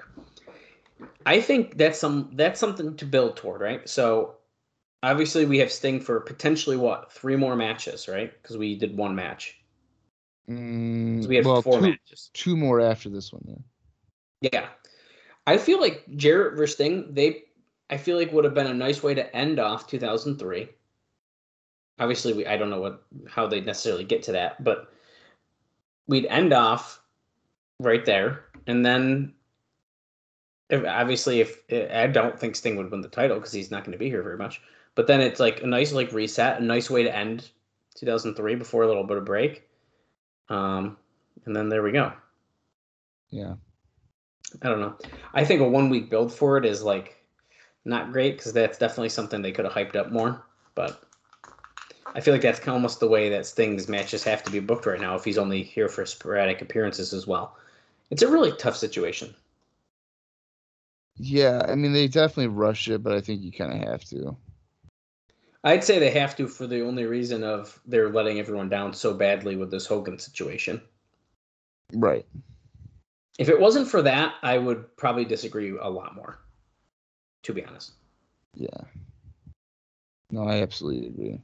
But I don't know. We'll see what happens, man. I feel like I'm flip flopping back and forth, but I'm seeing both sides of this, and that that whole hacksaw and Rick Steiner stuff left a really bad taste in my mouth. But some of the other stuff on the show I liked, but I don't know. Sting's exciting. I'm excited about next week. I think there's a lot of potential for next week. Um, I'm definitely interested in seeing Sting and how like how he works, I guess, because I mean Well, Sting in a singles match will be fun because the last one was a Yeah. tag team match where he teamed with Jarrett. So right. in a singles capacity, I actually think that's going to be fun to see. Yeah. I think that's what I'm most interested in is to see him in a singles match. So Yeah. Uh I can safely say that like in 2003 if this if that was the announced thing I'm probably like all right this show may have not been what I wanted but it's staying. I'll probably check it out. Yeah, I think so too. So And I feel like there's a real good chance we know that X Division Battle Royal thing is probably going to be pretty good. I don't want to I would us, imagine. but you and you know what? I'm gonna say. say I'm gonna say Amazing Red returns. Ooh, that's I like that. I really do hope that happens. That's my guess. Well, we will find out, and I hope you guys will find out with us next week as we continue this journey of TNA wrestling. Do you do you have anything else for this uh, episode, Dallas, or no? Uh, I think that pretty much covers it, Bob. Send us home so we can so we can go see Sting, brother. I'm That's ready. right. Next week, it's Sting against Jeff Jarrett. I'm looking forward to it. Until then, for Dallas Gridley, I'm Bob Conning Jr., and this has been the TNA Cross the Line podcast.